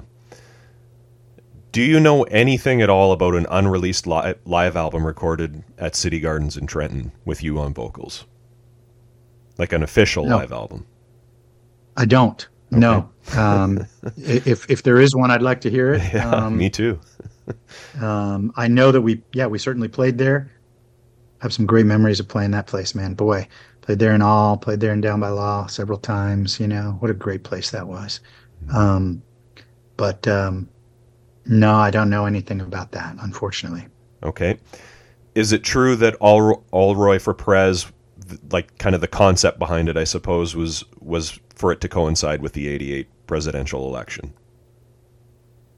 So I I don't know the answer to that. Um, I I know that you know Karl did the art right, and Mhm. um, and uh, I mean that guy another another ridiculously talented person, right? Like like he's like a great artist as well as being a great bassist, as well as being a great songwriter, you know, as well as being a great singer, you know. So like he's he's he's ridiculously talented, and so um, so uh, yeah, I I don't know it. it it it may have played a role because of that, you know, but we weren't creating an album to come out at that time. No, Right. right. um, I don't think there was a there was a specific goal to be tied into that. It just happened to be coming out then, and so I think we we kind of were, um, you know, kind of maybe again riding the jet stream of of the world, but but not that wasn't. You should never let you know those kinds of things. I think dictate art. I think art should dictate the rest, not the other way around. Yeah.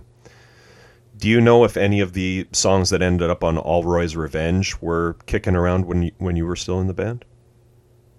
Yeah, yeah, um, but that's okay. Um, they did great, and um, uh, you know, little little different than I would have done it sometimes, of course. And um, again, but you just uh, you know, you you go where your heart tells you to go, and um, you wish the best for those who are doing something that you might have still been doing. You know, I've always, always really wished the best for for all. Mhm. And um, you know, what a what a magical band. I don't, you know, three singers and and all three singers made albums that stand the test of time, I think. Absolutely. And and you know, and I'm a little bitter about it because one thing, you know, I'm joking when I say that, but right, like, but like Mary is probably my all-time favorite all song Yeah, it's great. um you know and and like that's that's like i had nothing to do with that song and i didn't write it i didn't sing on it you know but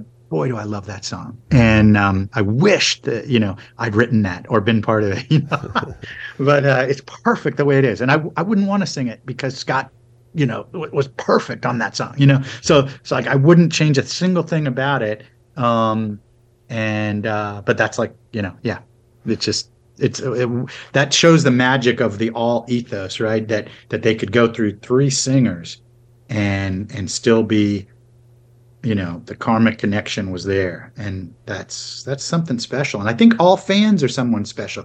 So it's you know obviously the descendents you know are like the the the the, the, the, the bigger band right? In Mhm. terms of sales and audiences and things like that. But but all fans are fanatically loyal fans. For sure. and and and I count myself as one, you know, and and so uh, as an all fan, and so I, I always thought that was something really special, kind of like with Down by Law, right? The um, people who liked Blue, which was our second record, Yeah. you know, um, which is a little bit different, a little bit darker, a little bit more somber. We we were clearly not going to be that do da do da do da do da do da do da do da da do do da da do do da. You know, we weren't going to do that whole thing, and it wasn't going to be that kind of band. So I remember all the people that loved the first Down by Law record, you know, and then I'd say I don't know half, you know, the, of this that people heard Blue were like, oh, I don't like that record. That record sucks or whatever. Well, the people who loved Blue were like the people that I loved talking with, not because they loved it or didn't love it, but they were just so interesting and they had such different reasons for why they liked it and why we discussed it. And, you know, it was great. And, and so, and then certainly years later, I've heard people come up with both all and down by law blue and said, Oh my gosh, I just really kind of rediscovered this and that's, you know, freaking great, dude, you know, or whatever, you know, and, and we've had great conversations too you know, somebody who didn't understand, uh, like I didn't when I first heard it, Sonnequa, you know, Mhm, mhm. like then they realized how great that song is in its own unique way. And you just let the music breathe and let the, let the, the vibe flow through you and just get into it and be one with the moment and live it, love it, learn it, you know? And so, yeah. So those I- are the kinds of things that I think are real special. Yeah, I think a big part of that fanaticism is the fact that you know clearly the Descendents overshadow all, and and for us super fans of all, it pisses us off, and we want we want to show everybody you know this awesome band, right? That we but love. you know so so one of the things i've been reading a lot of um, eckhart tolle i'm not sure if you're familiar I, with him I know him. Yep, yep. Yeah, yeah, and and his his most famous book is called The Power of Now, but the the, the second book um, is called A New Earth, and and that's actually my my go to, you know. But the whole concept of that is sort of, and it's kind of allular in its way, but you know, like, um, you know, kind of like you can't you can't like live your life regretting something like that, right? Mm-hmm. So be in the moment, enjoy that all. And i'm speaking as a you know fellow fan right? And grateful thank you to everybody who's been so supportive over all these years. Thank you. Really truly that's to to everybody listening who's an all fan. I love you. I believe in you as much as you believe in me. Thank you. I will try to never let you down. I'm really grateful for every conversation every letter every note eh, you know every person at a show this interview you know thank you. I'm very very grateful so so with that all descendents dichotomy, just just brother, let it be. it is what it is, man, and that's okay. Yeah. And maybe it's more special that way, right? Like like you don't, you know, we're not gonna ever do an all reunion that sells out the same size venue as as the descendents. It's just not gonna happen, mm-hmm. you know. And yet, um, that's okay. And and just live it, love it, you know, and be it and so that's kind of where I come at with that. I never viewed it as a competition. I always viewed it as kind of like, wow, what a cool, unique entity all is, and and freaking listen to some of those songs, and and I mean I include all of them, all from from day one to to, to today, you know, and like like wow, how cool, how fun, how joyous, how magical, how uh, quirky, how you know you know whatever hopefully inspirational you know? So all those kinds of things. And like just let it be you know to quote the beatles let it be mm-hmm. you know? Yeah. Okay dave i have like a thousand questions about all the amazing uh, art you put out after you left all and, and between what, what you're doing now but i'm trying to be respectful of your time. So let's talk about what you're doing now for for a few minutes here. Um, love the new don't sure. sleep record. It's great. Sea change. Um, is there going to be a tour yeah, so so there there is we've we we did a few off of our you know around our first uh, record. We played with Shelter, for instance, for a number of shows uh, when we did the the first um, Turn the Tide album, and um, uh, but but uh, we had a scheduled tour for for Europe in actually the end of September, and um, we had to due to some health reasons, um, we, we, had to, to to to cancel that just mm-hmm. recently. So um, very sad about that. But hopefully, once the new year rolls around um, and everybody uh, is is feeling up to snuff, we'll we'll be able to to get out there again. But thank you. Don't sleep is uh, you know, again letting it be, man. I just kind of had these this these these guys sent me some some of their songs, a band called Very Americans, mm-hmm. and I was like, wow, this is really great. And then they were like super big fans of of DBL and all and Dag and and DYS, and I'm like, oh, okay, cool, you know. And we just started talking, and then we all were like, you know, sort of like hardcore fans, of course, right? you know, what else am I going to do? You know, I'm not going to be in a, in an opera now at this point. You know, I'm an I'm a hardcore guy. You know, so so they were like, do you want to? You know, I, I talked to them and and said, hey, you guys, I'm I'm going to do a solo show up near you. You want to play with me? And they said, yeah. We did, and we did a few Dag songs as the encore, and from that came a friendship and then from that they started writing some songs. And you know i joke with them and i've told the story before but uh, to people who haven't heard it i literally was hoping that i would hate the songs they sent me literally. I i did not plan on being in a new band. I didn't want to do it. I i was like you know down by law is keeping me busy. You know i got life i got family i got whatever. And i did not want to be in a new band. Yeah. and I got the songs and I was like, oh man, son of a bitch. These are really good songs, you know.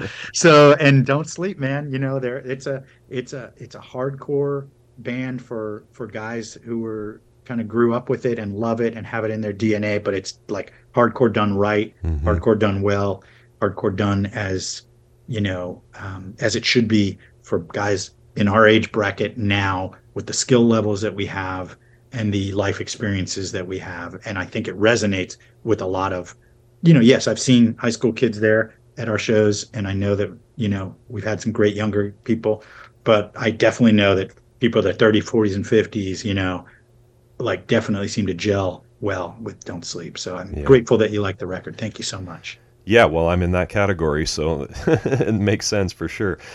Okay, um, will there be another Down by Law record?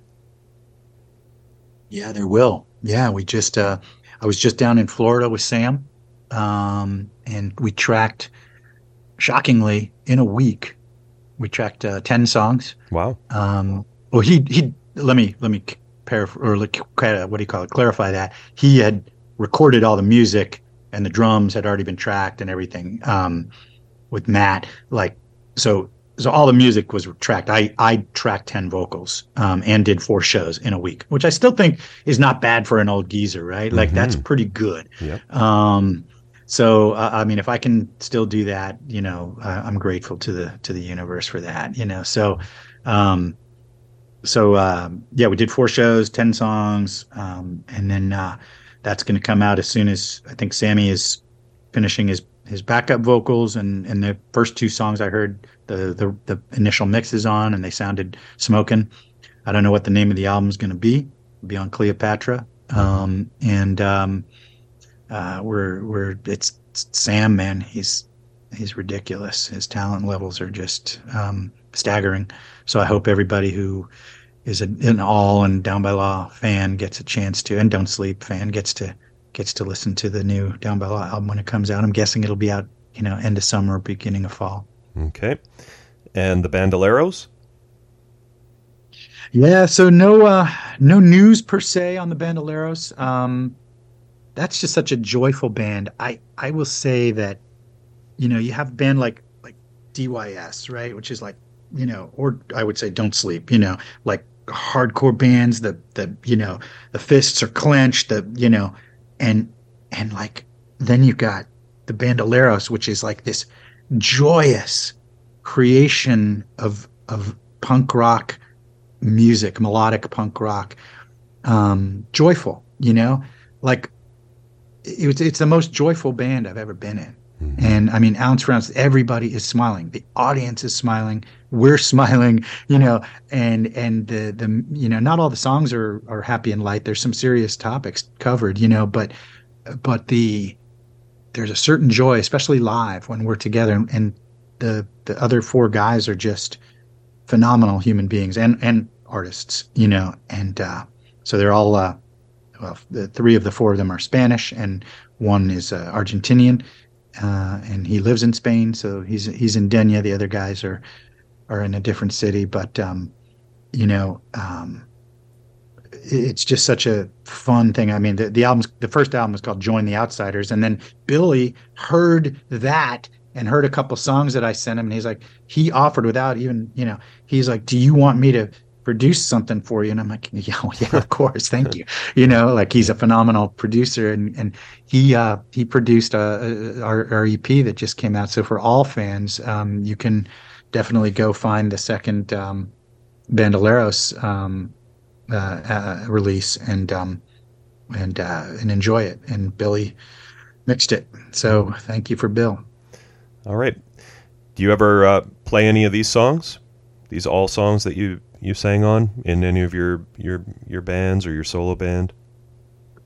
Yeah, sometimes. Um, we actually did uh, postage, believe it or not. It's funny you mentioned postage earlier. We did postage on a recent uh, Down by Law show down in Tampa, um, and then um, and then uh, for some reason, postage seems to be one that because we've done that in um, in the Bandoleros as well, and um, and I think we've done that in Don't Sleep actually. Hmm.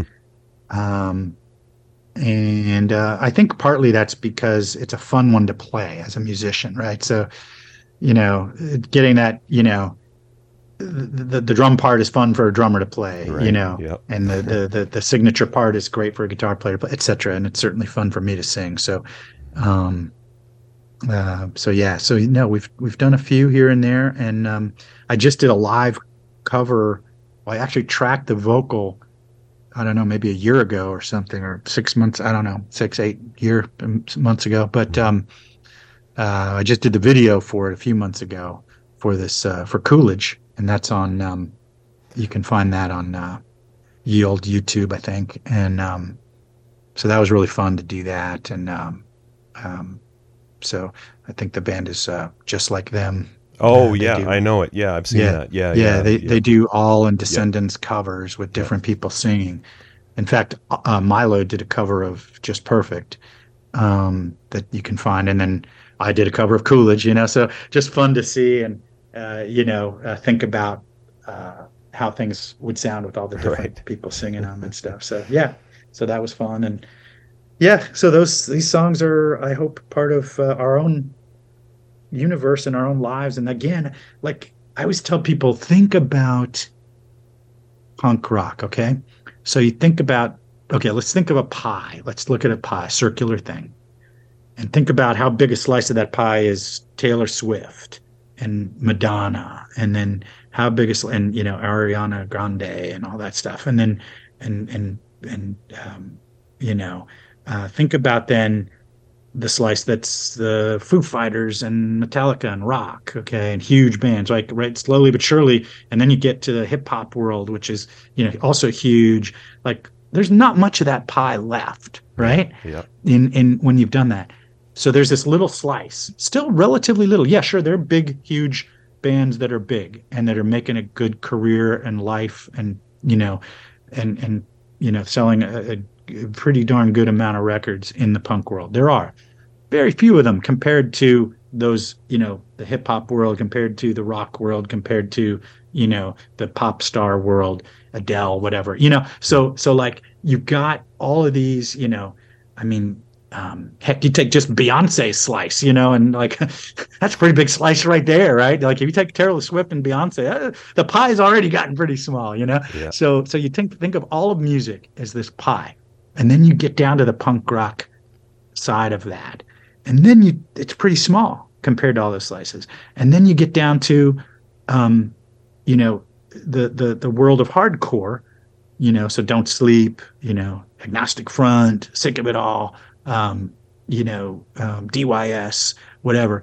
That that's a really small slice of that pie, and then you get to that that slice that's the all you know slice that's, and I'm not talking about again, I'm not talking about the the descendent slice because that's part of the bigger punk rock part, but the still the overall slice is still really small compared to you know compared to the Adeles, the Foo Fighters, the whatevers of the world. So so then you know you you uh you're you're really talking about still in this day and age in 2023 it's still a pretty darn special thing. Yeah.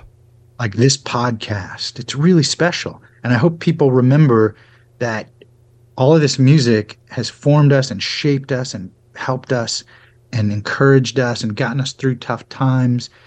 And it doesn't mean that you only have to listen to hardcore all the time you know. I mean i listen to reggae and jimmy cliff and peter tosh and you know and bob marley and wailers and all whatever. Like i listen to that and old school you know jamaican ska and and whatever. Like i'm listening to that probably my primary source of music right now in my in my life.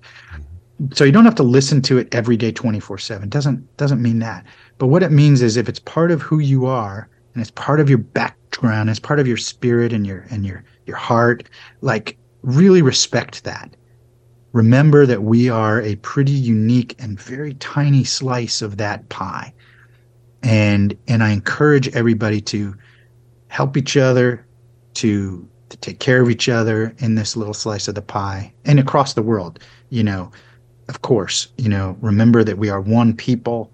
Doesn't matter who you are where you're from how old you are how young you are you know what your background is you know any any of the differences that people focus on no no no that doesn't matter. We all bleed red and we're all people. So that's what matters. But but but within the music world remember what hardcore and punk have done for you and how they've shaped you and respect that legacy. And i find that all fans and yes certainly all the bands that i've been you know so lucky to be in like the fans of all bands and i would say descendents anybody you know doesn't matter. Misfit fans probably get it for the most part you know?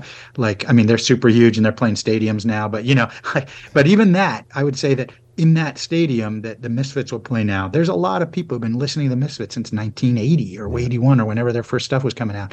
So like we i just encourage us all to remember that this has shaped us more than you know i think you know a a you know Taylor Swift song has probably maybe maybe it's maybe I don't know what I'm talking about. Maybe Taylor Swift songs impacted her fans as much as you know as much as Black Flag impacted me. You know, maybe, maybe, but you know, um, I certainly didn't get it. You know, from that I got shaped, forged by fire of punk rock and hardcore, and I got molded and and shaped and forged. You know, and you did, and everybody listening to this did.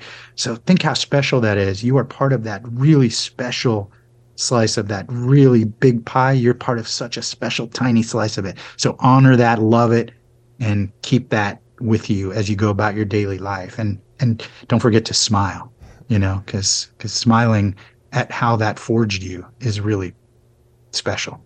Yeah, that's well said, Dave. Dave, thanks so much for taking the time to talk to me today. I really do appreciate it.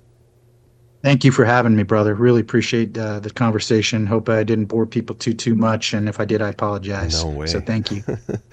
right on. Thanks, man. Take care. All right, you too. Yeah. Take care. Yeah. Bye bye.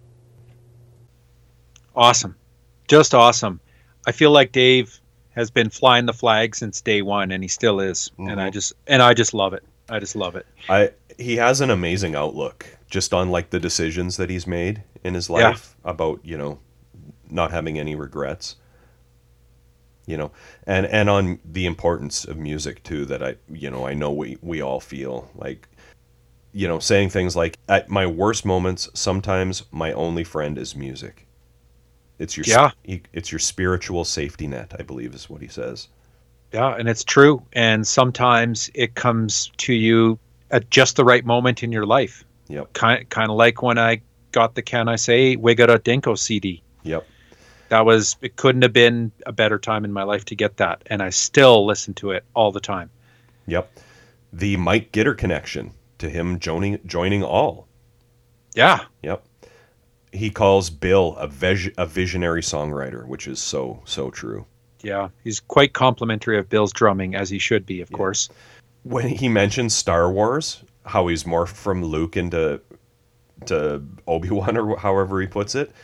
Um, so you and I are both Star Wars freaks. We haven't really talked about this too much on the show, um, but when we've got our Zoom on and we're you know, he, he saw what's behind me, which is all of my framed band flyers and Star Wars stuff.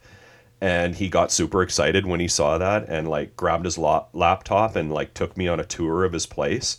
And he's exactly like us, man. Like right down to the Star Wars stuff. It's hilarious. Right on.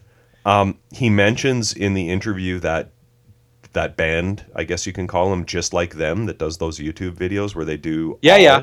and Yeah, yeah. they do Those are cool. Yeah. For people who don't know, they do all in Descendent songs with various people singing. And there's one of Just Perfect with Milo uh, and Stefan, actually. Uh, there's another one of Milo doing one of my favorite All Songs Nothing. And then Dave doing Coolidge. So that's really great. People should check those out. I like how he's still going for all today. Like he never lost the vision of going for all. He's all in. Yep. Uh, I like his perspective on the fact that all isn't as popular as the Descendents, and and I think, like he says, maybe it's more special that way, and I think he's right. Yeah, a little bit. Yep. I would say. I mean, I I always think of the interview with Milo in the Filmage documentary about how Milo he like wants to shake people and he's like why don't why don't you get how amazing this band all is, right? Yeah. And I feel the same way too, but at the same time, you know, I I like to root for all because they're not as well known as the Descendents and that makes them a bit special. Yep. All all fans know this, but Dave says it in the interview. All three singers made albums that stand the test of time. It's so true. Yep. For sure. Like all time classics. There's a new Down by Law album, Ryan. It's tracked. Yeah, I can't wait. Yep. Can you tell? Yeah. and then I like, you know, I just love Dave's outlook on everything. But at the end, he says something like, you know, he kind of implores everyone listening to remember what hardcore and punk have done for you and Yes. respect that legacy. Yes. You know, just what a grounded, humble, uplifting, inspiring dude Dave Smalley is. Yeah, man. So let me hit you with some spiels out of this uh, Triple X fanzine book. Speaking okay? of Mike Gitter, yeah, hit yeah, me. yeah, yeah, exactly. And here comes um, the the final tie-in to Joe Strummer. By the Oh way. yeah, right, yeah. So in this Triple X fanzine book collected, it actually has inter- three interviews with Dave. One when he's in the band DYS, one when he's in the band Dag Nasty on the Can I Say tour, and then one right after he joined the band All. Um, and since this is the All episode, I'll read from the uh, the interviews with Dave on the All kickoff tour. Okay. Yeah. So, and this is from issue 20 out of the Triple X fanzine. And uh, it starts with an intro from Mike Gitter. Okay, about a year and a half ago, Descendents drummer calls me and asks some questions about old pal Dave Smalley, ex DYS, who had just quit a band called Dag Nasty. Dave was in Israel studying foreign relations, but as time unfolded, necessary calls were made, the Descendents broke up, and the band All was formed with Dave, Bill Stevenson, bassist Karl Alvarez, and guitarist Stefan Egerton. Their debut, Allroy Says, should be out on the Cruz label as you read this, so judge for yourself. But to any fans of DAG, DYS, or the Descendents, I doubt anyone's going to be complaining. So, and here's the interview. How did it all come together? It was us three and Dave. At a certain point, Milo wanted to leave, and I knew that for a long time. So I figured that after hearing the second DYS record, I should try to get a hold of Dave.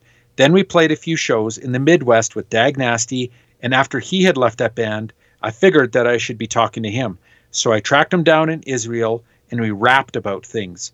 The Descendents did their last few tours, and after Milo left, we decided to change the name of the band to All, which has always been a theme of the band. And here we are with me, Dave, Karl, Stefan, ready, go. And here's Triple X to Dave. Dave, why did you want to hook up with what at the time you were approached was the Descendents? Here's Dave. I went to Israel after I did my last band, and while over there, I started to miss music a lot. I had always liked the Descendents from their Grow Up and Enjoy albums, and I was real into the Descendents from seeing them while I was on the road with Dag, so it was good timing. I liked the idea of doing music again, and a band that I really liked needed a singer, so it was pretty much mutual.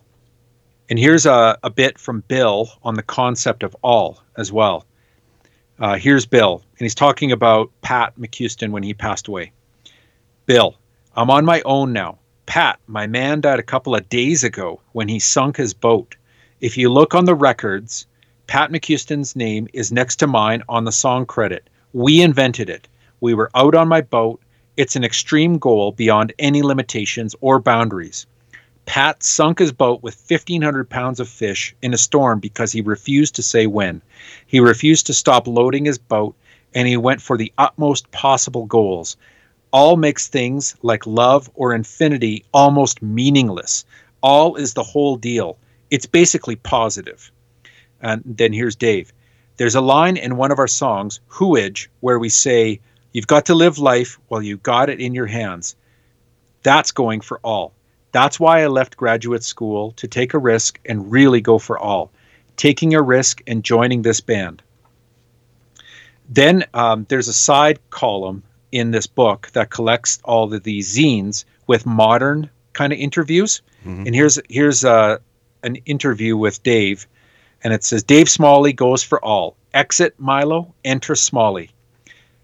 What was the experience in all like? Dave Smalley. It felt like riding a cyclone in a good way. It was a beautiful, wild thing. While I was in that band, 80% of my time was either being in a recording studio or a rehearsal studio or on the road for like nine months, which is crazy. I'm not complaining, but that would be exhausting to anybody. I love that we did that. We were a bunch of guys in one hotel room or crashing on people's couches, living on $10 a day. Nowadays, if you ask most people if they would do that, the answer would likely be hell no. It was a great, fun, exhilarating time. Musically, to quote Joe Strummer, sometimes in life you're just lucky. I think I was very lucky to be in all. I was lucky that Bill really loved what he heard in DYS and Dag Nasty and called me in Israel and said, Hey, come join my band. Right before that, I had heard a tape of the second Dag Nasty album in Israel, and I was literally crying because I wished I had been on that record. But on the other hand, I was living in the city of Jerusalem, which was an experience I wouldn't have traded for anything. And here's Mike. It must have been amazing to walk into a band with players as great as Bill, Karl, and Stefan. Oh, yeah, those three guys are crazy good. Not just punk rock good, but crazy good musicians.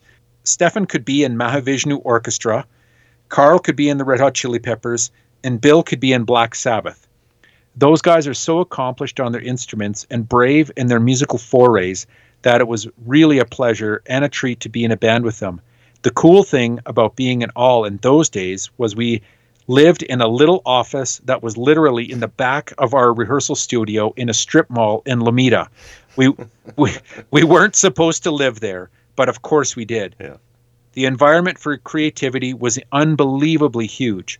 We were basically living as squatters, and the only restaurant nearby was Alfredo's. All the ingredients were right bat's wings, eyes of newt, basically everything we needed for a musical witch's brew, that was all. It was immersive in the same way Black Flag had done before us. And here's Mike again. Unlike the other all singers, it didn't seem like you were in the shadow of Milo or the Descendents when you joined the band. You seemed to escape that. And here's Dave. Absolutely.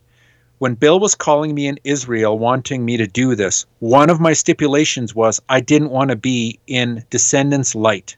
To toot my own horn a little bit, I had enough musical street cred to be who I am. He wasn't getting someone like the Journey guy. He means the band Journey. Yep. The guy who sounds exactly like Steve Perry. I wasn't Milo. No one can be Milo. It doesn't happen. No one else can be the singer in the Misfits aside from Glenn Danzig, at least in my mind. That other guy is great, but Glenn Danzig is the voice of the Misfits. Same way the undertones is Feargal Sharkey. When he called me in Israel, I said, Bill, we're going to be our own band. We're not going to play half a set of Descendents covers. We're going to be a creation that is us, not the Descendents 2.0, but all 1.0. Nice. Yeah. My favorite, probably my favorite quote in um, the Filmage documentary is, um, well, there's so many, but um, Watt's um, description of what going for all is, or the concept of all. And Niagara Falls. yeah, or he's just going like, and he calls him Billy, of course, right? Billy just had this vision of just just really streamlined thing, just like a, a river, but a straight river, no crick. I think he calls them cricks. No Yeah. creeks, no tribut- tributaries, just Niagara Falls. Yeah. Just awesome. Yeah. I've got a review out of this Triple X uh, fanzine book as well. I'll mention that after we go through the tracks. Let's do it. History lesson, part two. All right, how are we going to go for We're- all? We're going to jump right in. Cruz 001, Allroy says, recorded November, December 87 at Third Wave in Torrance, California, produced by Bill Stevenson and Richard Andrews.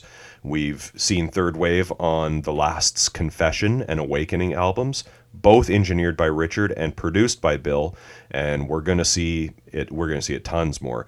Uh, I think by this point, Bill was really getting in there and engineering as well, along Yeah. with producing. Yep. Richard Andrews gets interviewed in Filmage, and he he says, "This is a direct quote." He says, "It was constantly a battle with Bill. He had ideas of the way things should be." The way the sound should be, the way the mix should be, the way the song should be sung, and it had to be his way. And he was usually right. like Bill just had a total vision of what he wanted to do and how he wanted to live his life, you know? And I Yeah. just love it. It's so cool. So, um, f- in, in these future episodes, when we're doing a whole bunch of albums on Cruz, we might not go through each track on each album just because it, you know, we just don't have time. But this is only really one album and one EP. So we're doing the whole thing. So, Allroy says, released on CD, LP, and cassette. The CD and cassette have two bonus tracks. So, track one, side one Pretty Little Girl, written by Karl. This one's always come off like a nursery rhyme to me. I don't mean that as an insult, but you know that's just how it sounds.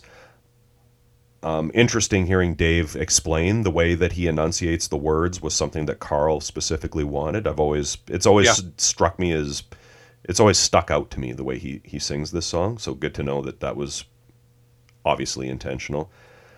Love Stefan's shred-tastic solo on this song and like all over this record really. Oh man. Yeah. Wow. Yeah.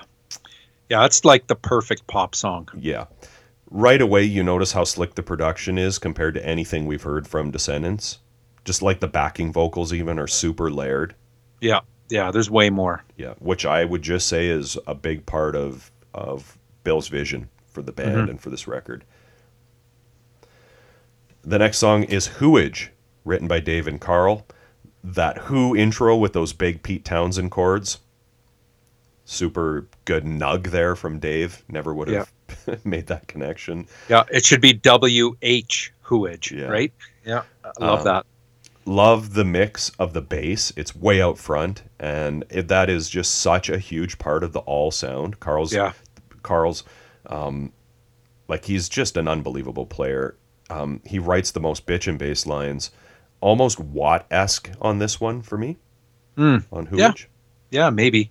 I mean, Karl really defined that sound with your fingers, where it's really percussive.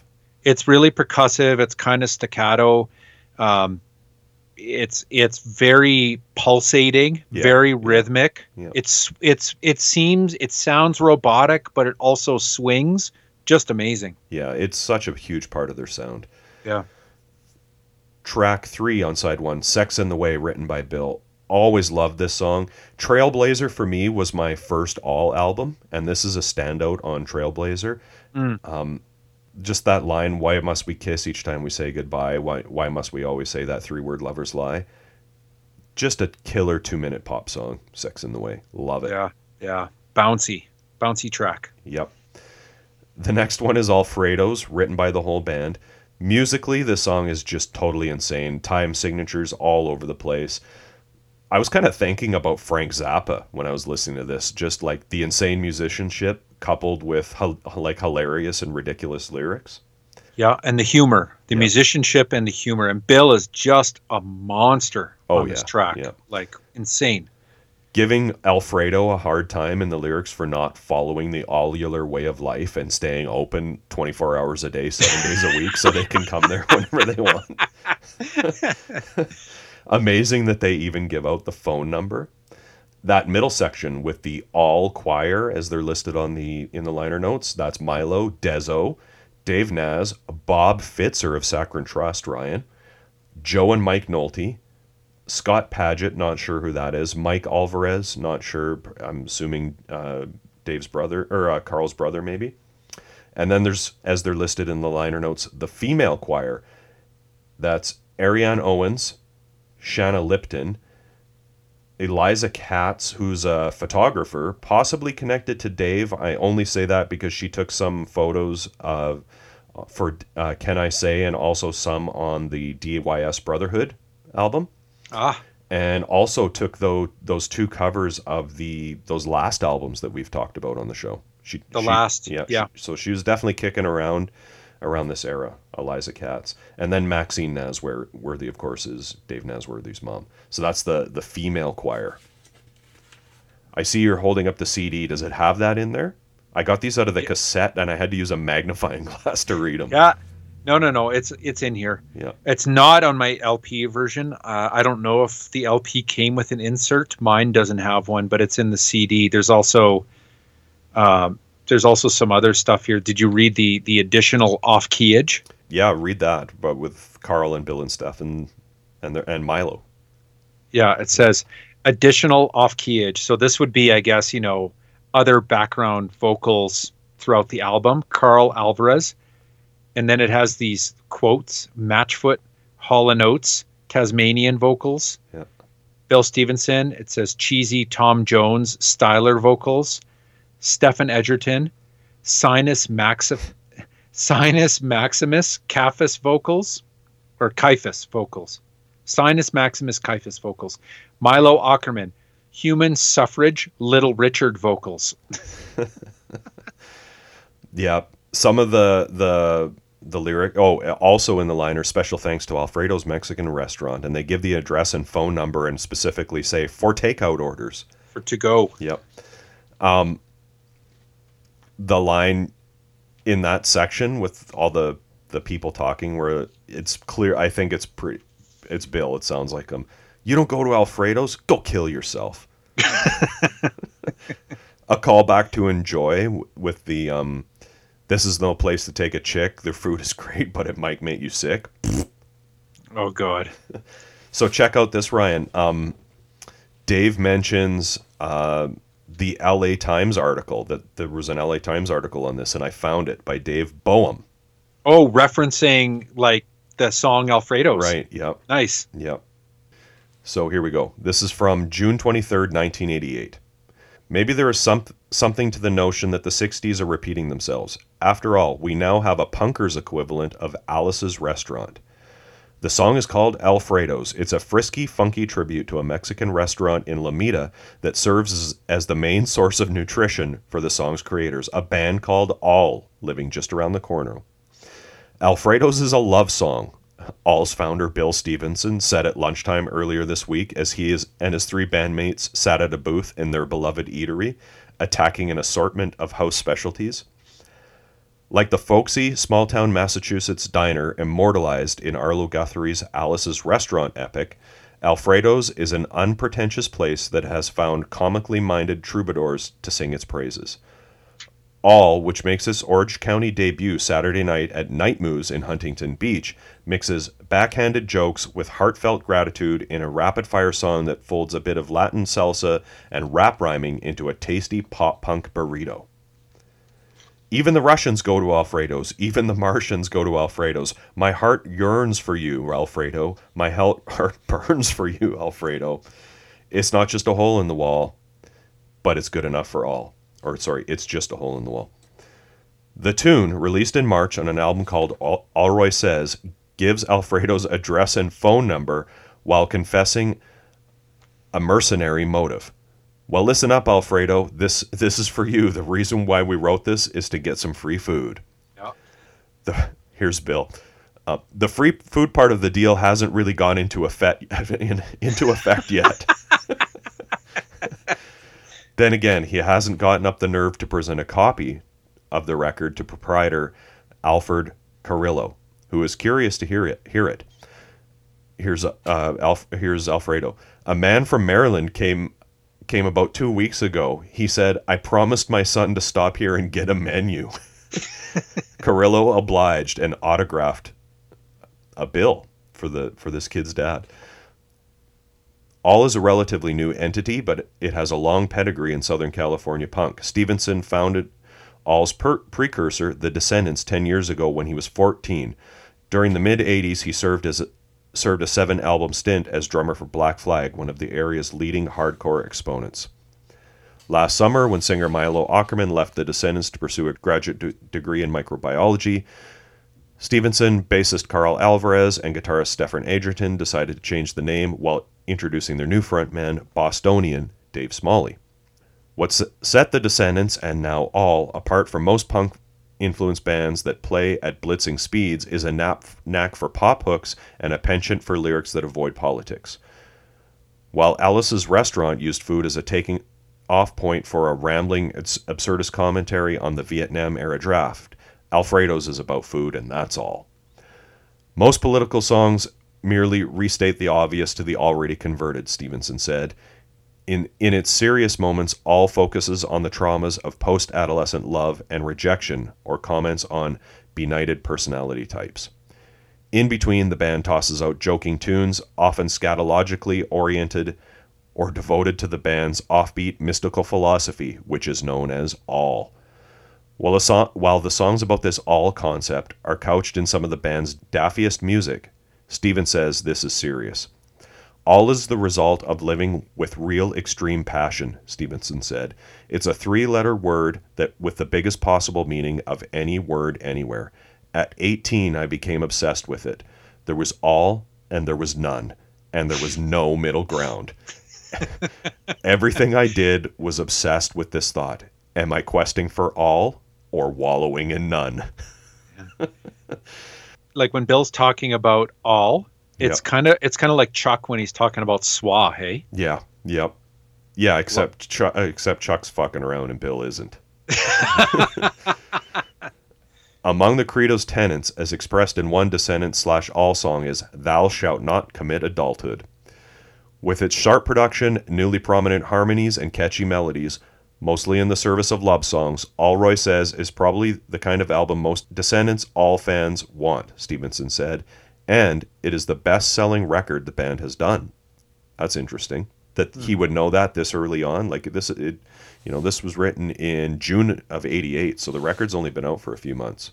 So that must have been, you know, promising. yeah, must have they must have just sold out of their first pressing right away. Yeah. So that's cool. And then there's it just mentions this uh, all in big drill car show at Night Moves in Huntington Beach, ten bucks. Are we gonna do a cruz episode on Big Drill Car? Fuck yeah. Yes, yes. All right, I'm in. Okay, the next song is Sugar and Spice, written by Bill. Whoa, another killer Bill track. Just like what a genius. Karl's harmonies, the way it goes from those kind of jarring minor chord riffs into a total pop chorus and back again. Um, total shred solo from Stefan. Uh, I love that part where it says, "Get it through your head. It will never feel the way it did that first time," and back into that into those kind of minor key verses. oh yeah, Just like top notch songwriting, man. yeah. Karl's a monster on this one. The the bass harmonics were always a highlight for me. Yeah. It always felt like on this record, the record had been building up to this song. Yeah. kind of, you know, and then this, this one just knocks you over the head. It's so intense. Yeah. Yeah, and then we get into a CD cassette bonus track. How do you say the title of it? Would you say would you say it's all theme? I think so. I mean, I think the way you would probably properly pronounce it is all thim, Yeah. but I think it's but I think it's all theme, yeah. Yeah. Written by the band. Um, this is kind of their their song about all, I guess, going for all. Uh, you know, there's other songs that mention the concept of all, but they talk about Allroy, who's their mascot.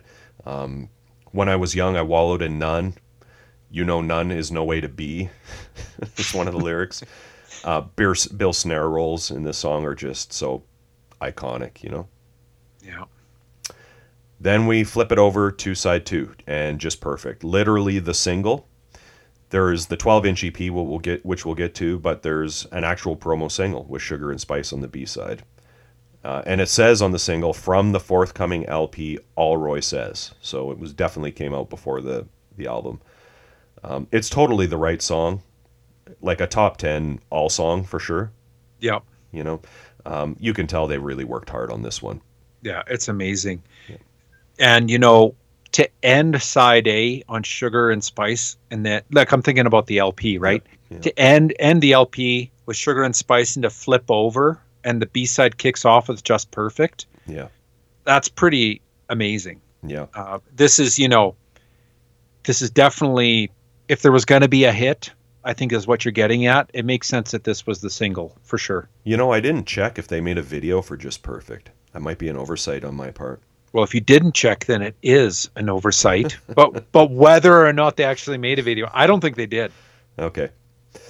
Um, the next one is Paper Tiger, written by Karl. Another Karl classic, and that's that's like a trademark. It's spelled with two K's, Karl Klassic. This is another one that I totally associate with Trailblazer. Dave and Karl's uh, call and response, the harmony guitars, like Thin Lizzy style, uh, the way they come together on the chorus after doing that call and response thing, just so awesome. Auto Wreck is the next one. Stefan music, Karl and Stefan on lyrics. I know Stefan is a Voivod fan, and there's some Piggy chords in here for sure. Maybe maybe a few Ginn chords. Um, this is an underrated song. As much as I love the classic all pop songs about relationships and girls, you need these songs too. Um, Descendents started flirting with these types of songs on Enjoy and definitely on the All album after Stefan and Karl joined. But they really began with All incorporating more dissonance, jazz, odd time signatures, prog. Um, that really came into effect with all in a big way.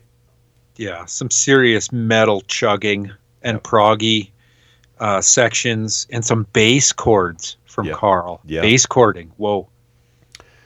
The next song is number 10, Wet, written by Karl and Dave. Another deep cut buried on side two of an album that just, you know, this song, I mean, doesn't get the attention it deserves, I would say. Oh, it's one of my favorites to sing along with, though. Yeah. Yeah. It kind of gets overshadowed by other the other quote hits on the album, but it's a great track. Yeah. There are some amazing drum parts in this song that I never really focused on until listening really deeply this week, where the drum parts by Bill, he, he kind of goes into a swung rhythm and then back into more of a straight ahead kind of 4 4. And it's so seamless in this song. And it's really easy to miss. But now when I when I pick it out, it's just like amazing that someone would think to play it this way. Yeah. And then the last track on the LP, anyways, is A Muse. I guess that's a, a pun.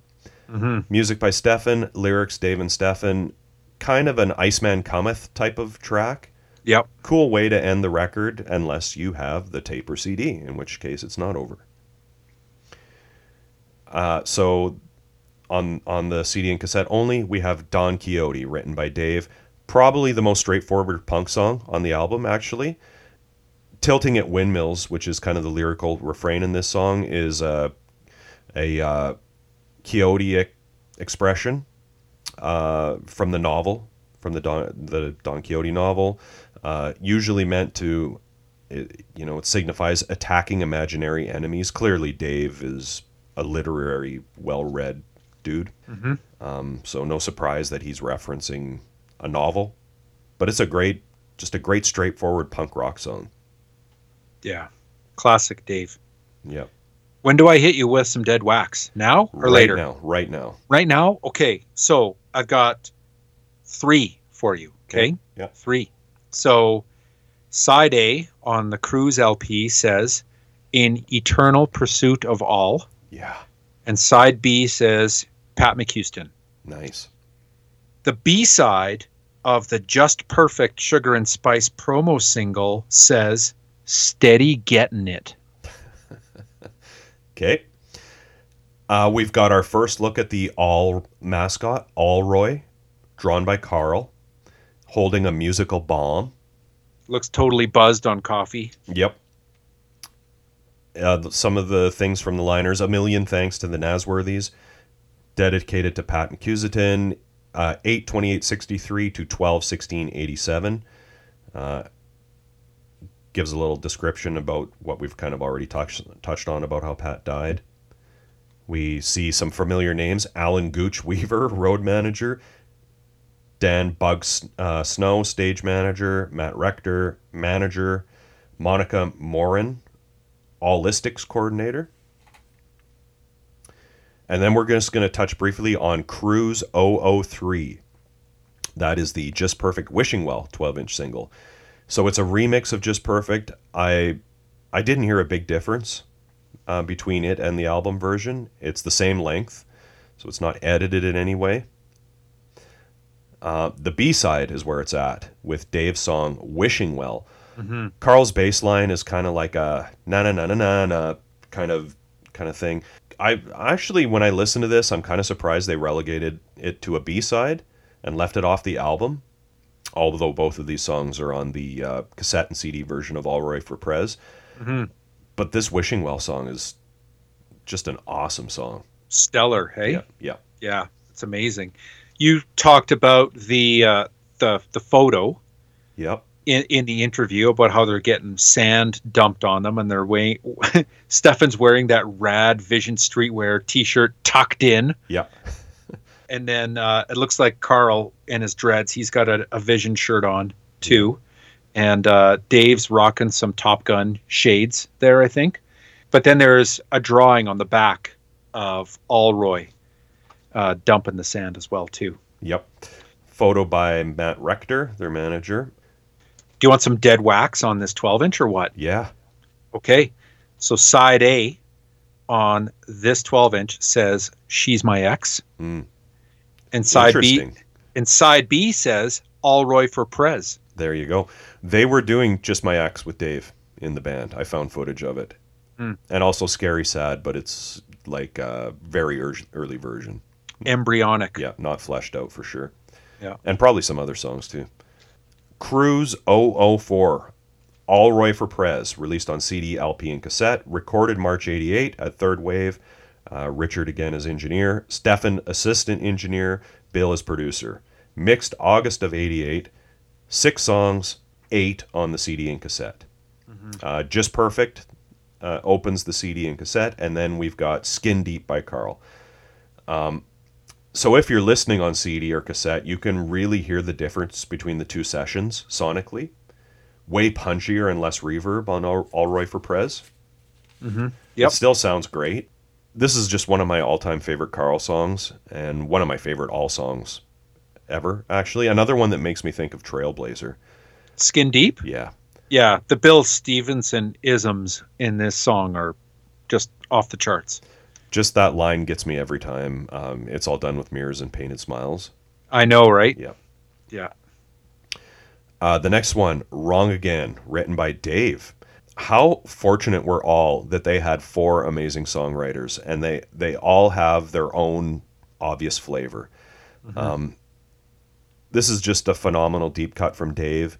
What a powerful voice too! One of the greatest vocalists in the history of punk rock. Yeah, and always such personal lyrics. hmm If it's if it's about, you know, uh, personal politics or interpersonal relationships with Dave, so personal. Yep.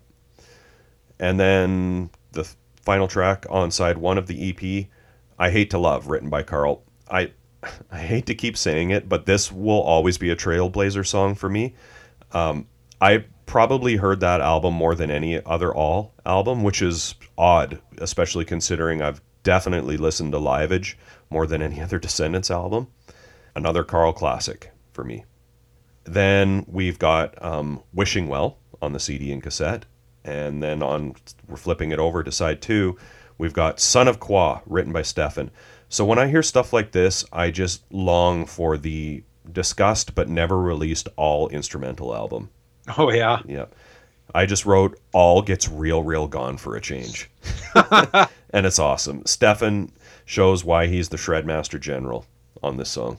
Shredmaster General, nice.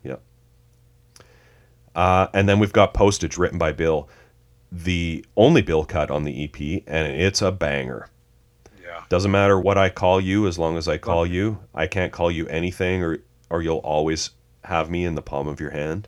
Yikes. Yeah, Amazing Karl Alvarez bass harmonics again, like just sprinkled in the song so seamlessly. yeah. And then we've got Davidge written by Dave. This sounds like the, something that should be on like an '80s teen movie soundtrack, like Thrashin' or something like that. Yeah. But it's great. I don't there's there isn't a stinker on either of these No, records. this is all killer, no filler.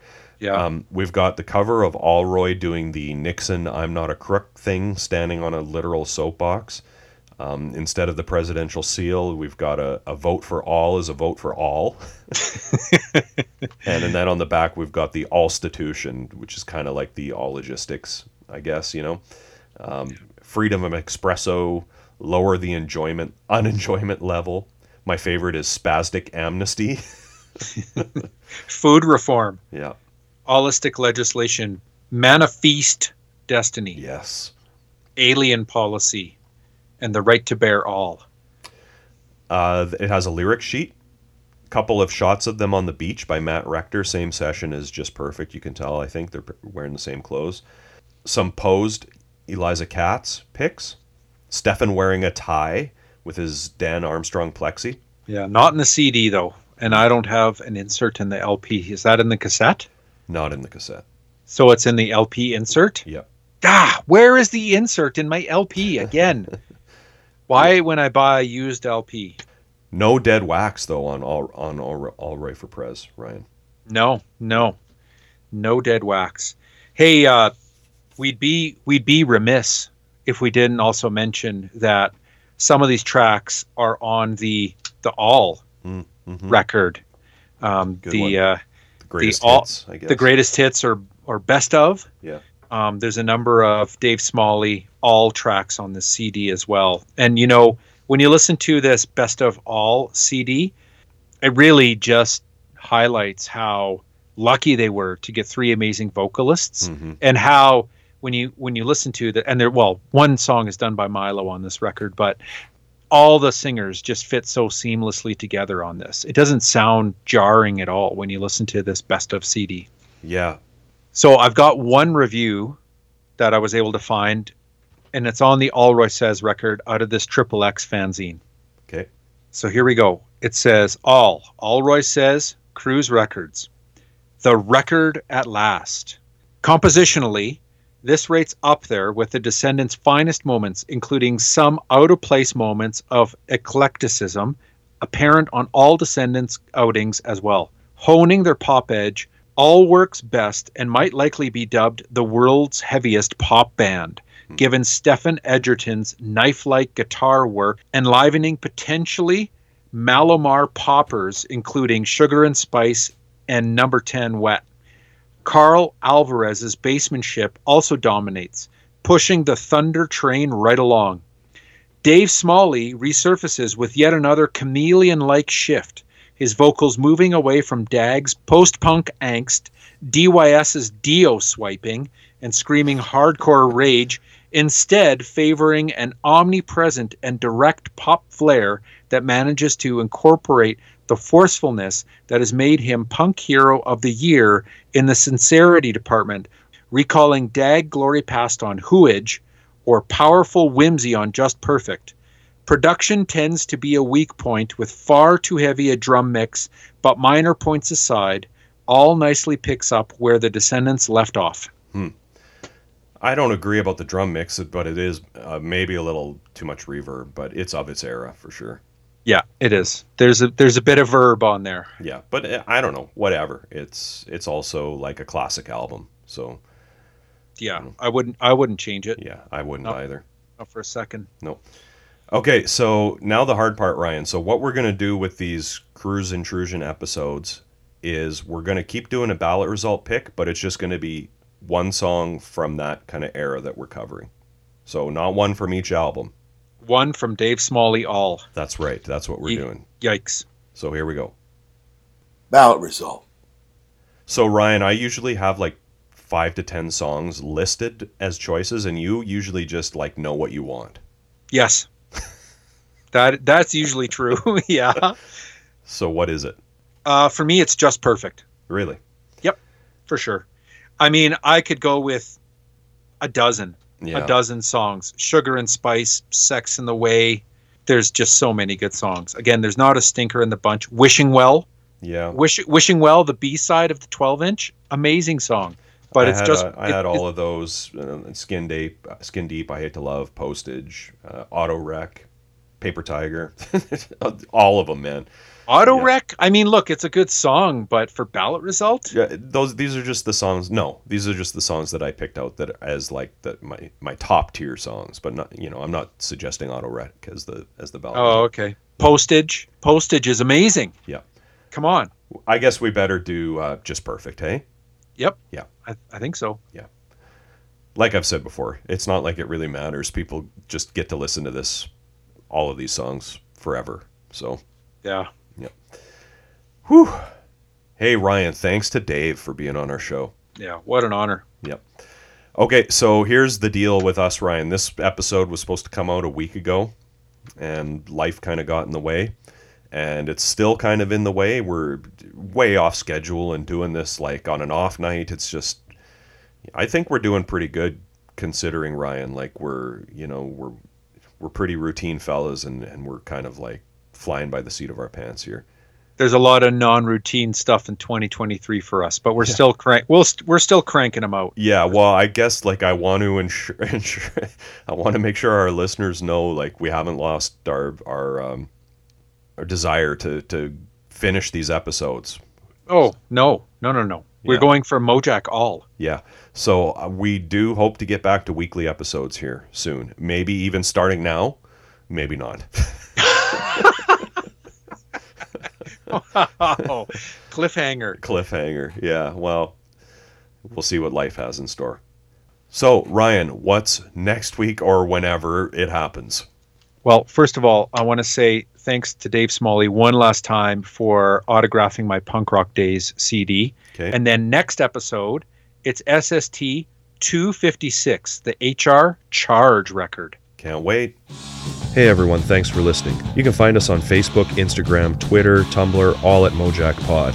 We post all kinds of info and tons of pictures of the bands and albums we discuss on the show. Our blog is mojackpod.com. Please check it out for some exclusive content. If you like what we do and want to support the podcast, the best way to do that is to tell your friends about the show. Subscribing, rating, and reviewing on iTunes is also appreciated. We love hearing your opinions, corrections, and feedback, so feel free to post on our social media sites and send us an email to mojackpod at gmail.com. Thanks again for all the support, and we hope to see you next week.